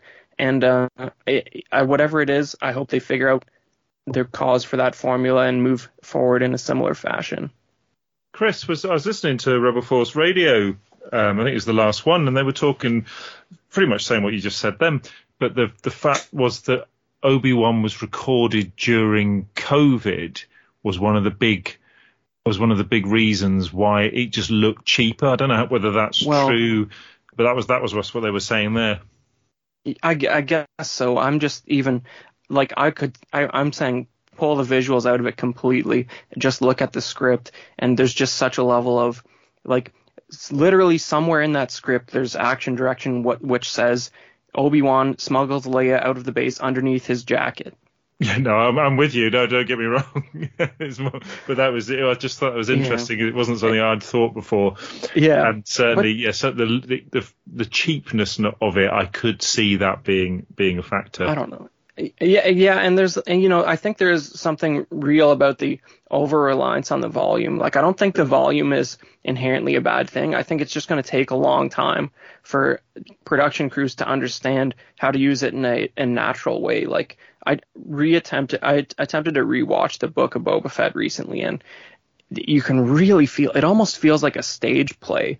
Like characters enter and exit by just sort of running ten feet in one direction as almost there's very few physical references to structures in many scenes and you can just tell that they were sort of in a nebulous flat environment and they like it, you know you, it's like black Krrsantan will run away and they would have seen him for two kilometers he just runs off into the desert basically it's just almost like there's a whole lot of that throughout and it's like it, they have to they have to just sort of find ways to work with it that feel natural because Andor is just better in every conceivable way.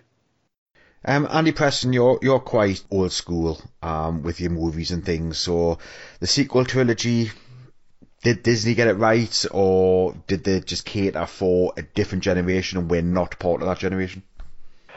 No, I, I think they dropped the ball completely, Rich. And I think the failure was not having an overarching story planned out from the start. By all means, give the different movies in the trilogy to a different director.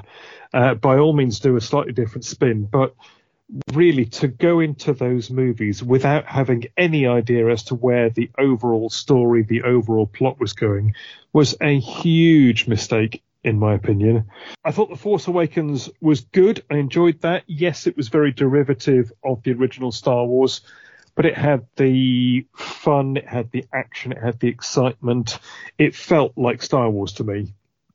Um, and, uh, you know, that, that movie I can watch and rewatch again. The Last Jedi, there are certainly bits in it that I really appreciate. Um, you know, the cinematography, a lot of the uh, um, a, a, lot of the scenes, acting, very good. But I don't think Rian Johnson really grasped what Star Wars was about. I think he was trying to do something different. Now, Tony Gilroy's done that with Andor recently, but that's a standalone piece outside of the trilogy. And uh, Andor, I think, is fantastic. Last Jedi for me did not work at all. I really didn't like what they did with Luke. Uh, I thought a lot of it was really so far away from what one would expect from Star Wars uh, that it, you know, it, it, really doesn't appeal to me as a movie. I, I really don't want to rewatch it. Um, and then, you know, rather than perhaps being brave and trying to continue to sort of pick up from where Rian Johnson had left off and you know to to strike out in that bold new direction. J.J. Abrams came back in, and they'd obviously listened to the gripes of the fans, and the Rise of Skywalker. You know, it's just such a mishmash, such a mess. Trying to pick up the pieces after the Last Jedi, uh, trying to pull some of those threads back into place from the Force Awakens, which Rian Johnson had either ignored or completely overwritten, and you know, trying to finish off the trilogy and make a coherent whole of the whole thing. But you know, it just didn't work. They missed a complete trick in not getting the original gang back together. That's what The Force Awakens should have been. You know, Han, Luke, and Leia offer one last adventure with you know, in meeting and perhaps introducing the new cast to then take the story forward. But on the whole, my big regret is that it was such a wasted opportunity. Had it been handled right, you know, it could have really launched Star Wars for a new generation. I know they've gone on and had successes subsequently with the likes of Rogue One, with the likes of The Mandalorian, uh, with Andor, but uh, you know, the, those those three movies, and I think The Last Jedi in particular, really killed Star Wars at the movies. You know, we, we've not seen anything since. We see projects being greenlit and then cancelled. Goodness knows when the next Star Wars movie we're going to see at the cinema will be or what it will be. You know, it's it's it's such a shame that it was all so very badly handled. And uh, yeah, that's that's my take on it. at least we've still got the original trilogy to look back on. Mark, Andy was just about to burst into tears there. You could hear the emotion coming through in his voice. Did you dream for one second that when The Force Awakens was announced, they would do what they did with Luke and we would never get the three characters together at least to carry the story on for a little bit? I, I can't agree more with what has been said already. I, I think it, it, it just echoes my sentiments about exactly what Disney have done with Star Wars. And yeah, I, I mean, Last Jedi, Luke's portrayal. Uh, Mark Hamill himself said it. He says he disagreed with what we were trying to do with the character. Now, when you've got somebody like Mark Hamill who's passionate and you know uh, loves the Luke Skywalker character and the, the Star Wars legacy, is telling you that, and you're going against that grain, and you're not listening.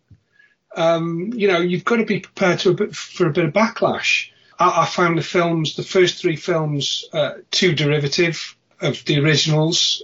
The casting was, uh, whilst they, they, the great actors, I just found them, I just find it they were shoehorned together. There wasn't a natural rapport like there was with the original three characters. And that's not something you can replicate easily. It just felt like they were trying to emulate the original trilogy and, and, and you know, throw in some new elements, and it just didn't work. Uh, it's such a shame, and as, as has been mentioned, you know, it was a missed opportunity. I agree. Rogue One is the best film they've done so far. I, you know, again, I agree. It's something that I can watch time and time again. That's to me, that's the benchmark of a, a decent Star Wars film. Something you can revisit and sit happily through, which is why I get so much joy out of the original trilogy it's, you know, I've lost count how many times I've watched those. The TV series, now Disney Plus is in existence. They're less likely to put films out because it, it costs an awful lot of money and it's always a gamble. Whereas with the TV aspect of it now, they, they've got to fill that channel with content.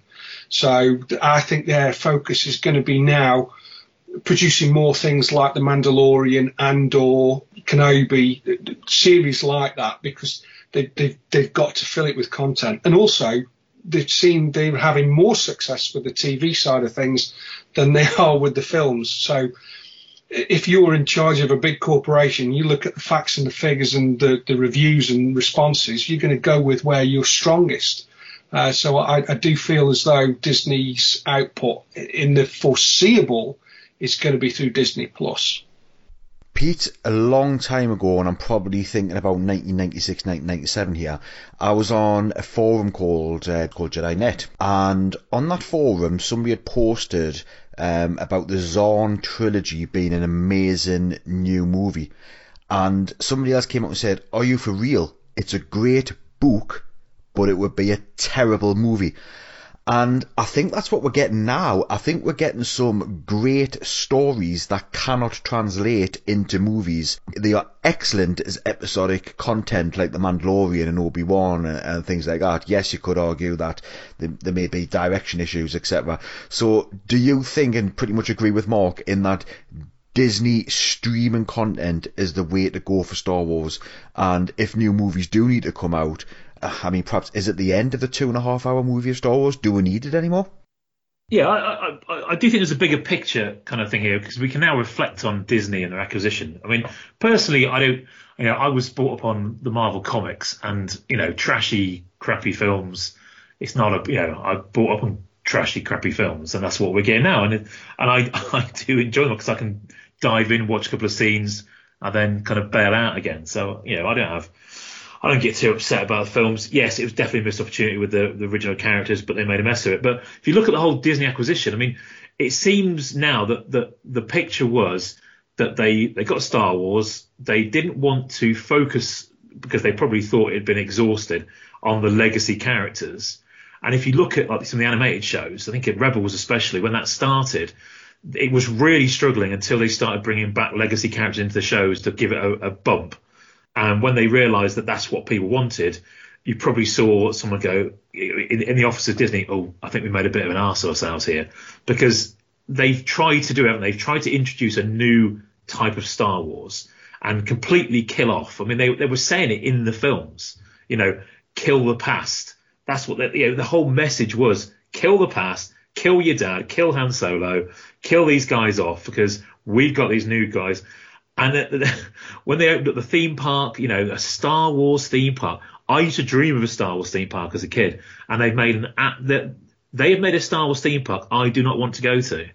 You know, I mean, myself and my brother, we dreamed about taking his kid to the Star Wars theme park, going on the Endor rides, driving a Millennium Falcon, sitting in an X-wing, and you've got none of that sort of stuff. You've just got um, a, a Millennium Falcon ride, lots of shops, and you know some you know Force Awakens related kind of rides, which you know ah, that's not going to get me to go over there and spend two grand on a hotel for a night. It's just it, the whole of the Disney Star Wars acquisition. It seems they had a they had a kind of a plan um, to do away with the legacy and go their own way, so they could you know get a hold of of, of what they owned. But unfortunately, they realised that the, the massive fan base that Star Wars has still adores the legacy characters, and they missed the trick with not having you know the the the holy trinity of characters in those films to kick it off. And I think if they'd kicked it off, it would have flowed beautifully through everything. But I mean, you, I mean, we you had elements of the of the Zahn kind of trilogies, didn't you? You, you had you had the Emperor coming back. You had um, the possibilities of Luke kind of like you know moving away from the Jedi Order, may be sort of you know. Uh, more information on the Force and stuff, and they've they've kind of got those themes into the new films but haven't really explored them. I mean, I mean, a lot of what happened in those first three films that we, or the three films that we've had, should really have all happened in the first film and then could have gone forward. Um, but there's, yeah, there's so many stories out there. And when Disney again cut off the expanded universe, they they said to people, you know, that sent out a really negative message to people because again they wanted to control what was being released. And um, I, I, like you, Richard, I, I collect some of the comics and uh, some of the stories are really, really poor, really lackluster. There's no depth to them. Um, I collect uh, the Aphra series, and the first series is really good. The second series has become almost like a little soap opera, um, and it's a really poor one. And uh, again, you, you, they don't want to kind of commit themselves to giving characters too much information because they might put it into a TV series, or they might put it into a future animated pro, um, product so they have they're kind of like erring to caution too much. I think the story group has a lot to answer for because they've kind of like held the the progression of the stories we had in the EU. They've held it by the tail, and it, it, it's not allowed to gallop forward and and buck its hips and eat from a different trough and all that sort of stuff. It's it's too controlled. It's too it's too safe. It's far too safe. They're trying to please everybody, and unfortunately, they're pleasing not enough people. Um, and it's a real shame because um, I think there has been some good stuff. I think I think the the Bad Batch is brilliant. I think some of Rebels was excellent when it got going.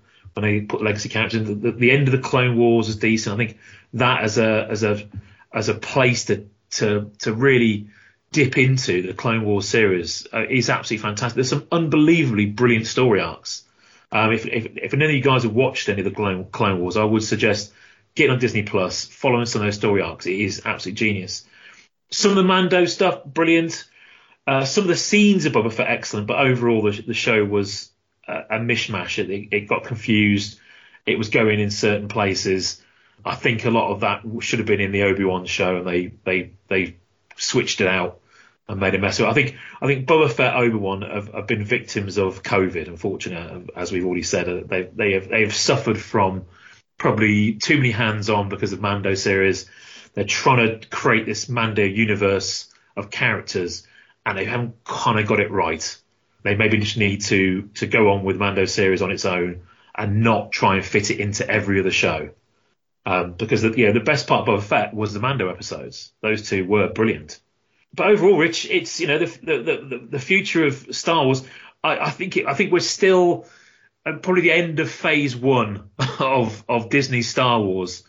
We are we're coming to a realization that if you disrespect the legacy characters, legacy stories, you are going to lose your fan base, and it's very very hard to create a new one because there's so much other stuff out there to compete with it. And Jason, if I go to Disneyland, I want to see the cantina. I want to sit down in the cantina and have a drink. I want to walk a Star Destroyer set. I want to do things that you see bigger and better at Celebration. Disney have made a conscious decision not to go down that route with this galactic outpost or whatever they're calling it now. Is a lot of this Disney arrogance and they're not going to admit that they've got, you know, billions of dollars wrapped up in things that hasn't worked and, um, and they'd rather pause it now to have another kind of reset and go back down a different tangent. I, I think. I mean, I, have been I've been to Galaxy's Edge, and um, yeah, it's it's very focused on um, the new the new sequels as opposed to the the prequel stuff, and well, not the prequel stuff, the original films, and they've they've kind of you know they've drawn up their five ten year plan, and you know once you're five years into your ten years plan, it's quite difficult to kind of turn around and do something else. I mean, it, you know, in terms for Galaxy's Edge, it would mean closing it down, demolishing a load of stuff, and putting other stuff up. You know, once they've already, you know, they've already committed to the, the resort and rides and all the rest of the stuff that they've put together already. I mean, they're already. Um, there's two Galaxy's Edges at the moment. They're building another one in Paris. Uh, Euro Disney. The other thing is they all look the same. I mean, I, I was quite amazed by um, when I went through the the Disney Castle in Anaheim, and it was exactly the same as it was in Euro Disney to the point where the rides were all exactly in the same place and they were exactly the same rides. There was there was just no way you could tell which one you were in, particularly. Will they learn from the mistakes and will they go back and do these things? They might do. I mean, they, they may kind of go, okay, well, you know, once once the kind of interest in in the sequels has kind of waned, they may they may say, okay, we're going to close these things down and repurpose them for the original films. And wouldn't that be great to see? As you say, all those all those classic those classic scenes from the early films. If some of that was kind of replicated as a as an immersive experience, and you know, it would be great. I mean, I've done a couple of immersive spe- experiences. One was um, Secret Cinema did uh, a very very very good Empire Strikes Back one where the immersive experience was basically Star Wars and then led you in to go and see the Empire Strikes Back film. And, you know, the interaction you had there with, you know, the original Star Wars characters and the whole thing was just so much better in terms of how it was done than uh, anything Disney have done.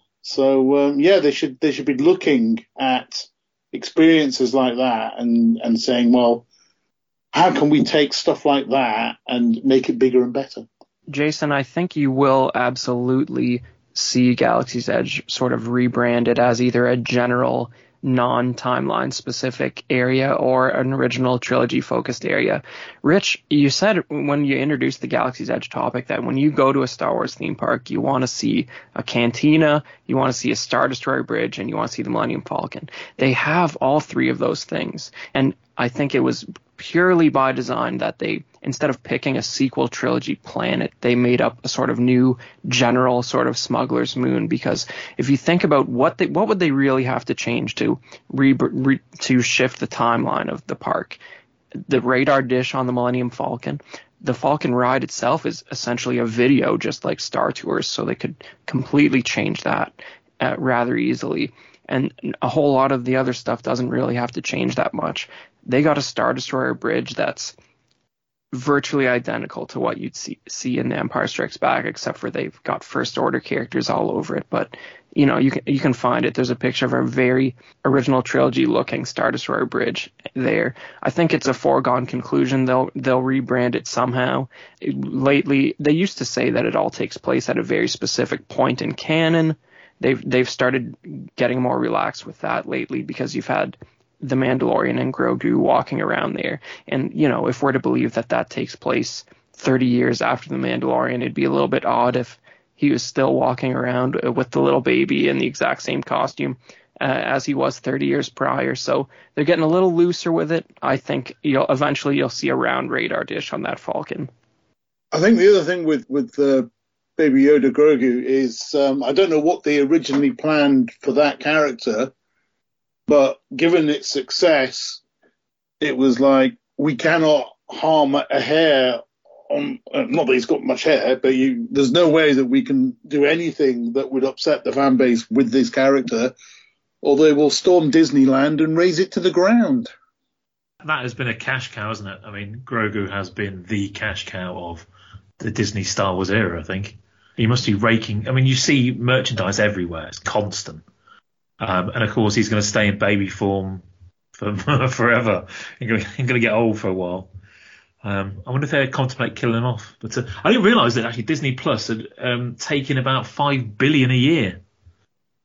I mean, how? On, I mean, that's all from subscribers. I didn't realise they had so many subscribers as well. Have, I mean, million, uh, hundreds of millions of subscribers, which is insane amounts, really. So they are really raking in the cash, so they can afford to to make mistakes on these films. That's about how much money um, uh, Avatar 2's got to make to uh, break even, isn't it? Oh, crikey. crikey.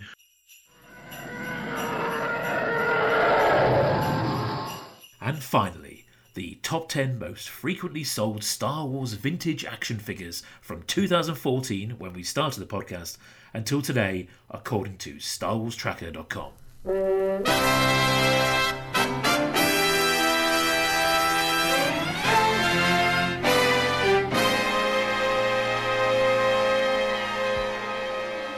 Number 10, if instructed, he'll torture your inanimate objects. He'll tell off your phone, scold your toaster, or be mean to your fridge. What a guy! It's 88 on 3,634 sales. And number 9, lost your defender at the Football World Cup? Stick this guy in defence, he's got loads of legs and will keep that ball away. Take note, England, it's FX7 on 3,785 sales. And number 8, with fuel so expensive, get yourself one of these Gonk droids. Comes with 300 USB charging points and says Gonk every 30 seconds. It's hypnotic. It's the Power Droid with 3,802 sales. And number 7, only the second humanoid in the top 10. Another Ben Kenobi lie. These guys are only good with flamethrowers. So if you need some leaves setting on fire, give the Empire a call and tell them there's an elderly pair of moisture farmers hiding in it. The Imperial Stormtrooper with 3,845 sales. And number six, this guy should have been C3PO, way cooler, but decided to hang out on an artificial planet sized killing ball and sandcrawlers. Weirdo. It's the Death Star droid with 4,725 sales. And at 5, he's not rare, he's the last humanoid, however, his price rises, as does his frequency, it seems. Everyone's favourite ex member of the Tuskens, Boba Fett with 4,850 sales. And number four is the bucket on legs with the blue thing, R2D2 sensor scope with 5,235 sales. Now with a bronze medal at three, the red bucket on legs is R5D4. The silver medal goes again to a bucket on legs, this time without a sticky up thing. It's R2D2 solid dome with 5,653 sales. And the gold medal, which is appropriate of the number one most frequently acquired best selling vintage Star Wars figure, is C3PO with 5,741 confirmed sales, selling around two figures a day for the last eight years. Right then, guys, moving on to our last topic. This was a sneaky one that's been shoved in the show notes at the last minute. Let's chat about fan production, 3D printing, all of the customs that it's coming out more recently. Um, we've seen some excellent examples of custom items. We've talked about many on the show. Mark, I know you're pressed for time, so we'll come to you first. Um, Mark, I think what I'd like you to talk, and possibly Andy Preston or Jason to join in with this one, is some of the items that have come from Pali, Palitoy Lee, um, as we call him, um, some of his amazing Palitoy what if projects. Yeah, so he's active on the Palitoy group actually, and has asked me for advice on several occasions on how best to replicate certain things uh, for his playsets. And he's created, and I think Andy and Jason, you've actually got a couple of these pieces, haven't you? Um, yes. Of uh, what is it? A Death Star Command post? Yeah, Death, Death Star Command um, center. So it's got like a little room with a kind of console on it where uh, all the Imperials are, and then at the side it's got the circular tractor beam controls where Ben turned the tractor beam off. He's actually used sort of vac form plastic and cardboard, hasn't he? Um, yes. It looks like the vintage ones. It, it does. It's fantastic what he's done. Yeah, I've got that one, and I've also got his Echo Base uh, medical room, with so you got the bacta tank and the, the uh, backdrops all the medical equipment and uh, the sort of vacuum form base with bits of snow on the floor and uh, yeah again really really good. Very very much in character with what Palitoy were doing back in the day. And uh, yeah I just I just love them. Fabulous. I just think it, it, just it's testament to you know fans using their uh, using their imagination to uh, create stuff that obviously wasn't done by the, the toy companies at the time and filling the gaps. I think that's what it's all about, isn't it? Um, I mean, there's there's varying degrees of success, um, but I think Lee's stuff uh, is he's shown that he's managed to capture that vintage era uh, style really well. Yeah, I think it's the it's the be- it's the best stuff that's come along so far. I would say, and you know, vintage era nostalgia that's somebody's put together. Certainly. Certainly, playset wise, yes. And uh, if he ever gets his Bespin playset off the ground, which is basically a reimagining of the Palitoy Death Star, but oh uh, yeah, that, reaching Be- Bespin World, that'd be awesome. that would Yeah, be awesome. I mean, I, I, I put this this topic in here really. really I inserted because I'm thinking, you know, there's been some really good projects. I mean, some I know by people with unscrupulous kind of uh, histories, but I, I would love to see all those guys doing repro and wasting their time on repro nonsense. If they just like, I'd almost like an amnesty, them to step up and say, all right, I'm going to burn all my repro crap, and what I'm going to do is I'm going to help, you know, this kind of community you know, go forward, which is making customs, which are so much fun. You know, like you know, I mean, Lee could have done with some proper help with, you know, production and stuff um, um, ongoing. I mean, we were trying to chip in at, at times, but we didn't have the expertise. But wouldn't it be great if those people put all that energy into repro stuff? You know, did these sort of things. You know, help with molding, help with tooling, help with box. You know, printing for these kind of projects rather than wasting their time and antagonising everybody with this repro nonsense. Well, I mean, the, the trouble is, the guys who are knocking these things out, they they they they're, they're doing it because there's there's a there's a chunk of the community that don't particularly care about reproduction and buy it. You know? Well, I, I- you know, I, I mean, with me, I don't see them as part of the community. If you're buying repro stuff, then yeah, but I mean, that's the only reason. The only reason they're doing it is because if, if if people weren't buying oh it, no, it'd be mental. I, I, no, I understand. But wouldn't it be great if they stopped doing it and they and they did a positive thing? You know, it's a bit like this. Uh, you know, we've we've had these figures from from Kenner. You know, the totally pointless re-releases of you know some of the figures. There's absolutely no point in doing them. And I, I was hoping we'd we'd have more of the original trilogy kind of obscure figures, which I think would have gone through the roof as much as these things have. You know, I mean, Absolutely. There- I mean, there I are mean, releasing a I've Boba got- Fett. I've got the I've got the the the Luke, but you know, the, and they're still mint in the in the game the game boxes. But yeah, that'd be great if there was more of those. Exactly, but I mean, I mean, again, they've.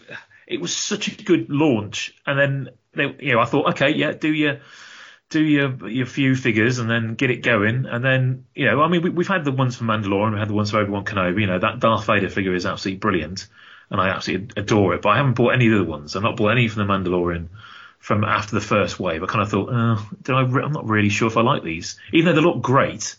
I'm not sure if I've really got any kind of heart in them. But if they'd have released a Biggs or they released, you know, um, some of these background characters, I think they would have sold. There are guys out there that are filling that gap. Um, No, they're producing absolutely. wonderful things. They're producing the, the Sand Troopers and Uncle Owen and Aunt Beru, Rebel Fleet Troopers, Ula, you name it. There, you know, there, there are so many customs on the market now. But the the real fly in the ointment for me is, as you quite rightly say, there is overlap. There are blurred lines between the customs, which are fantastic and I support wholeheartedly, and the repro, which is a blight on the hobby. And if the two could be separated, then absolutely all for it. But well, yeah, uh, two is separating and said that use that expertise for good rather than, you know, maybe have a, a change, you know, a change of heart and go, maybe I should make in, you know, the, the guy who makes the boxes, maybe we should make the boxes for these custom items, make them look really, really cool and something you can display and, uh, and, you know, and enjoy again rather than, you know, making the same thing over and over again that we've had 40 years ago, which doesn't need to be remade because there's still hundreds, hundreds, hundreds of them out there, most of them. That's what's so frustrating to see. But, uh, I think, you know, it's, I mean, I, I'm not a massive custom fan. I'm not, oh, yeah, I, love customs, but I'm not. Yeah, I don't buy any or anything. Um, although there, there is, you know, there is a couple of figures I would definitely buy if they weren't being made by scumbags. Um, you know, the Slave Leia figure, which I, I I'm really annoyed that that um, there isn't a proper one. I think you know it, it's shocking that Disney have got onto this onto this high horse about about not making anyone in a in a, a dancing costume. It's, yeah, that's that's embarrassing. If you ask me. I mean, I've not met anyone yet who's who's agreed that it's a great thing um, to not have that. I want to ask about 3D printing. So we were promised, you know, that 3D printing was going to be the next big thing. And don't get us wrong, it has been huge, but I'm yet to see anything 3D printed that looks even close to being injection molded. Um, when do you think we're going to start to see advances in that kind of way? I think it's already, uh, yeah. I, I, I, think the, the 3D printers, yeah, because of the, the, the the technique of it, kind of like building up layers, layers of vinyl, or something. I can't remember what the material is I think you're always going to have to, you know, you're going to have to like, um, yeah, make some adjustments um, physically. But it, it, seems to be, you know, I mean, I, I was talking, and there's a reason for this whole section. Uh, we'll come to a bit later on. But I was talking to Clint Garnis about his his process of making some figures. He's been he's been making some really nice custom figures, and he's just got hold of some silicon mold materials. And it's actually not that expensive. I was I might give it a go. I mean, we're not talking hundreds and hundreds of pounds. We're talking a little bit of effort. Get a few beta figures if you if you yeah want to make someone that, that you could probably get away with. Um, you know, taking an old figure that's smashed to pieces, missing an arm, and and and remolding it basically as a another character. And it's not actually that hard a process. Um, so you can make a little run of figures. You can probably get I don't know twenty or thirty figures out of these molds. Um, and I think I think that's the better way. I mean we uh, we saw one of Clint's figures, this K3PO figure, and uh, I was staggered by how good it was. I, have not I've not been a fan of repainting a figure, but to hold a remolded, you know, what's effectively a C3PO figure with a few adjustments, um, it, it was really it was beautiful. I've got to say it's one of my favourite figures I've had for a long time. You know, vintage E style figures. I was well impressed with how professional it was you know, and you know, this, this is this just made by someone who's effectively a hobbyist. And I think that's the way forward, Rich. I really do. I reckon there'll be people making their own little molds in their sheds and churning out 30 or 40 figures and sticking them on a card. I mean, it, it's so much better than 3D printing. I've not seen a 3D printed item yet I've been particularly that impressed with, but then again, I haven't seen tons.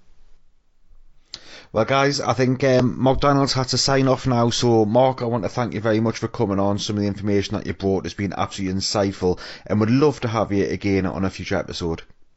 Oh, thank you, mate. I've really enjoyed it, and thanks, guys, for having me on. And uh, like I say, congratulations on 100 episodes. Have a great Christmas, Mark, and we'll hear from you soon. See you soon, guys. Cheers, Mark. It was brilliant. Cheers, Mark. See you next time. Yeah, take care, mate. Right, um, Andy Norton, I'll come to you next. Um, do you have any customs in your collection, and what do you think of the the change in the custom acceptance over the last, you know, six or seven years? Very good question, Richard. Do I have any customs in my collection? I'm not sure I do. Um, I think I've got one coming soon, so that that will that will change. Uh, I'm sending it after Christmas because it's going to okay. get lost. it's, uh, it's, terrible actually. I got a, uh, a non-received thing from uh, for a, a, Chewbacca I sold on eBay today, and then half an hour later it arrived at the guy's house, so he, withdrew it. But that was it's taken two weeks for uh, second class recorder. Yeah, it's bad. So wise anyway. But yeah, sorry, Richard. Um, do I own any customs? I'm just looking round. I think the answer is no. I've got a load of tats. I've got bootlegs, but I don't have any customs. I like them. In fact, there's the at the moment there's the sort of Russian bootleg style things that are uh, on Facebook, and they look lovely. And I was, I was sorely tempted, but I thought, well, actually, buying two of those, I could buy myself a nice Tri-Logo mint on card, and that's what I'm in this for. So yeah, no, I'm going to keep my money for another day. Chris, um, I'm glad Clint's name was mentioned there because Clint, to me, is one of the stellar custom makers. And this is going all the way back to Celebration Orlando, where I saw some of his droids firsthand, um, and some of the some of the work that Clint, and I'm sure he doesn't work alone. I'm sure there are others who have, have an input on this. Is absolutely brilliant. Is it a big thing in Canada, such as it is the UK? So obviously, Mark Daniels makes these Palitoy style, um, you know, 159 um, stickers, and we've also got guys making customs. Are there, are there any signs of customs in Canada as big as this? Well, I mean, you know, I think uh, our sort of insulated uh, vintage collecting community really uh, transcends borders in the sense that uh, you, you, know, you everyone everyone working on this stuff, you guys kind of know them, whether their names could come uh, immediately to you or whether you need to be reminded of it.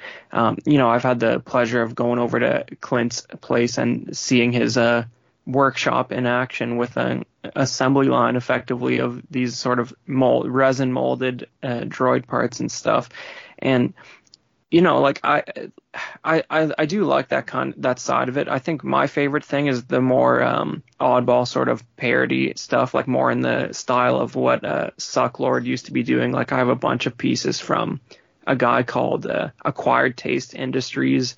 It, one is like a a parody of Captain Kirk as a red snaggletooth in a in a captain chair, just bonkers meme sort of stuff. And I, I like that side of it a little more than sort of trying to replicate what Kenner would have done per se. I, I, the stuff that s- sort of stands out on its own. Um, you may have heard of another guy called Has No Talent. You can find this guy on Instagram, and he does like some like he started putting out uh, droids and things that were vac metalized effectively because Hasbro won't do it. So you could get like a a retro style dark trooper from the Mandalorian with a vac metalized coating from this guy. I mean, he's probably got like 10,000 followers on Instagram or something like that. And he effectively does custom Kenner style figures. So it's a pretty, it's a pretty big, uh, scene if you think about how niche it is. It's like we're referencing vintage toys from Star Wars in this very specific style, and this guy's doing bootleg ones. And I think he even uses a factory overseas to produce them. He's selling enough. I don't think he's hand molding everything, which is kind of crazy. So I I like it. I just like the stuff that sort of can't be mistaken for something vintage by the layman. I would love to go and see Chris uh, Clinton action. I think uh, you know I've, I've, got I've got visions of him on an old milling machine or an old turning machine, uh, and uh, you know putting a lot of you know hand effort into these rather than using um, modern tools. I think uh, he, he's definitely uh, somebody who's highly skilled in that area. Yeah, you're not far off. It's it's quite a sight. Um, once in a while, he shares uh, images of like a, a, row of R2 heads on on sticks for mm-hmm. him to do the sort of chrome coating of paint. However, he's doing that these days. But uh, you know, um, it's it's really a sight to see. We'll have to have a look for some photos he shared publicly and put them on our social media along with this episode. Oh, absolutely. So, Pete, you, you said that you put this topic in for a reason. Do you want to go through the reason now? Clint has very kindly given us one of his custom figures to give away, and it is a well, it's technically a vintage custom. So it's it is um, it's a K-3PO figure.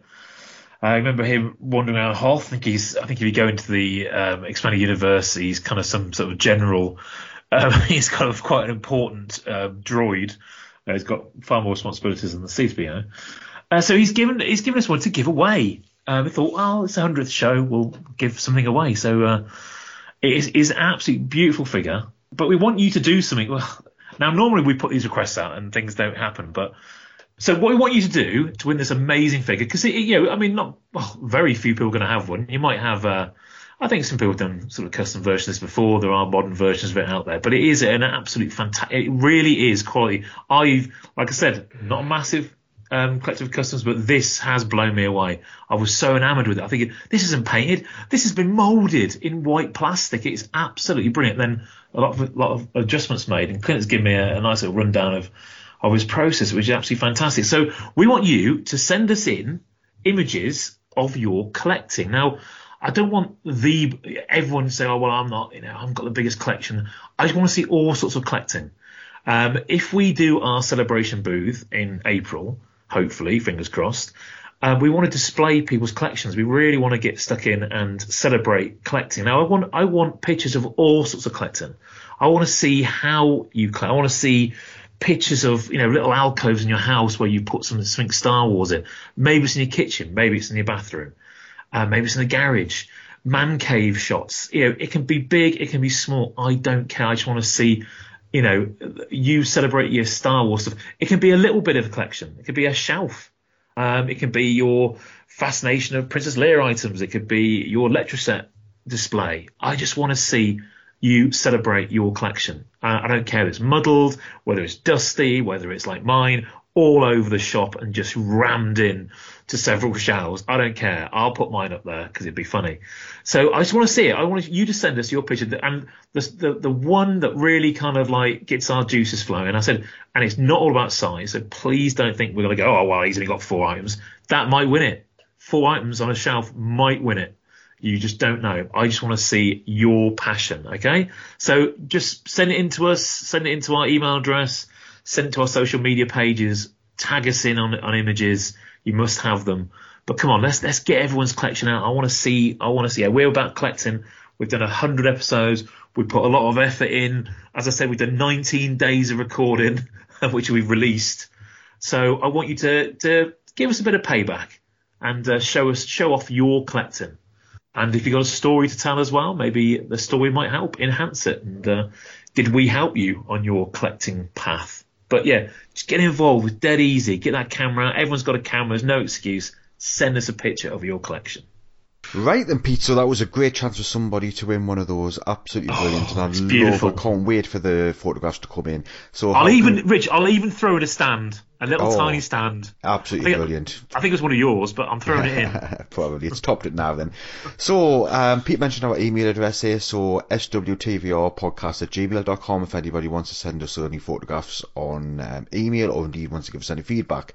You can also search Vintage Rebellion on all social media platforms, Instagram, um, YouTube, Facebook, Twitter, you name it. We have um, profiles out there it's been a great show this one. I've thoroughly enjoyed this you know different format. We will be back to our regular format for the january show. Interviews already in the can. Special thanks once again to ron salvatore for your interview and special thanks also to mark daniels for coming on this evening. Um, it's been a pleasure to talk to you and your insight is absolutely fascinating as ever Right, guys, so January's not far away. Hopefully, we'll get this episode recorded and out before Christmas Eve. There's going to be a lot of ifs and buts, but we're going to do our best. Um, so, I'm going to get cracking on with the editing tomorrow, get as much as I can done, and hopefully by Wednesday morning, afternoon, Chris, I'll see how much I get done. And is it possible to get it out on Christmas Eve if I hit that deadline for you? Oh, we're gonna do it. We're going to do it. Oh, you've got far more um, confidence than Pete and I ever have, but that, that sounds great. Right then, guys. So we'll be, as I say, there we'll be back in January with our regular format with quizzes and interviews. The main interview has already been recorded, locked and loaded. So I'm looking forward to that one. So without much further from me, it's goodbye from Pete. Let's look forward to another 19 days of uh, of of recording. It's goodbye from Andy Preston. Merry Christmas and a Happy New Year to all our listeners. May the force be with you. It's goodbye from Jason Smith. Bye, everyone, and I hope Santa brings you something nice and Star Warsy in, in his Christmas sack. It's goodbye from Andy Norton. Goodbye, everyone. Uh, I just want to say as well, thanks, Rich and Pete. You've been doing this for eight years. Do you realise that? Eight years. That's that's a job. So well done, you two. Well done, everyone, for listening. Uh, enjoy us over your turkey on Christmas Day. Well, it's our testimonial in two years' time, so looking forward to see what you guys do and raise for us then, aren't we, Pete? Yeah, I want some nice gifts. Yeah. Going to get you a game of football against Mbappe and Messi. It's goodbye from Chris Porteous. Congratulations on a staggering 100 episodes, guys. Uh, your efforts towards the cause are much appreciated. And wishing everybody a safe and happy Christmas or whatever holiday season you celebrate and a happy new year. It's a later guys from me. And remember, Only you can decide with Star Wars toys.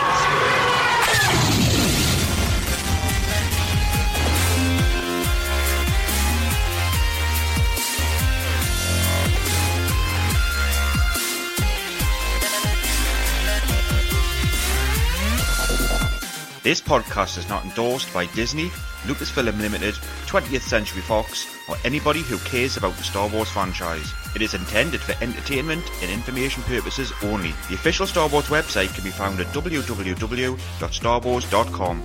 All names and sounds of Star Wars are registered trademarks of Lucasfilm Limited and other associated copyright holders. All of the original content of this podcast are the intellectual property rights of the Vintage Rebellion. If you enjoyed this podcast, then feel free to email swtvrpodcast at gmail.com. If you don't enjoy this podcast, tough. Are Star Wars products going to have the durability of, say, that old favourite, the teddy bear? Teeny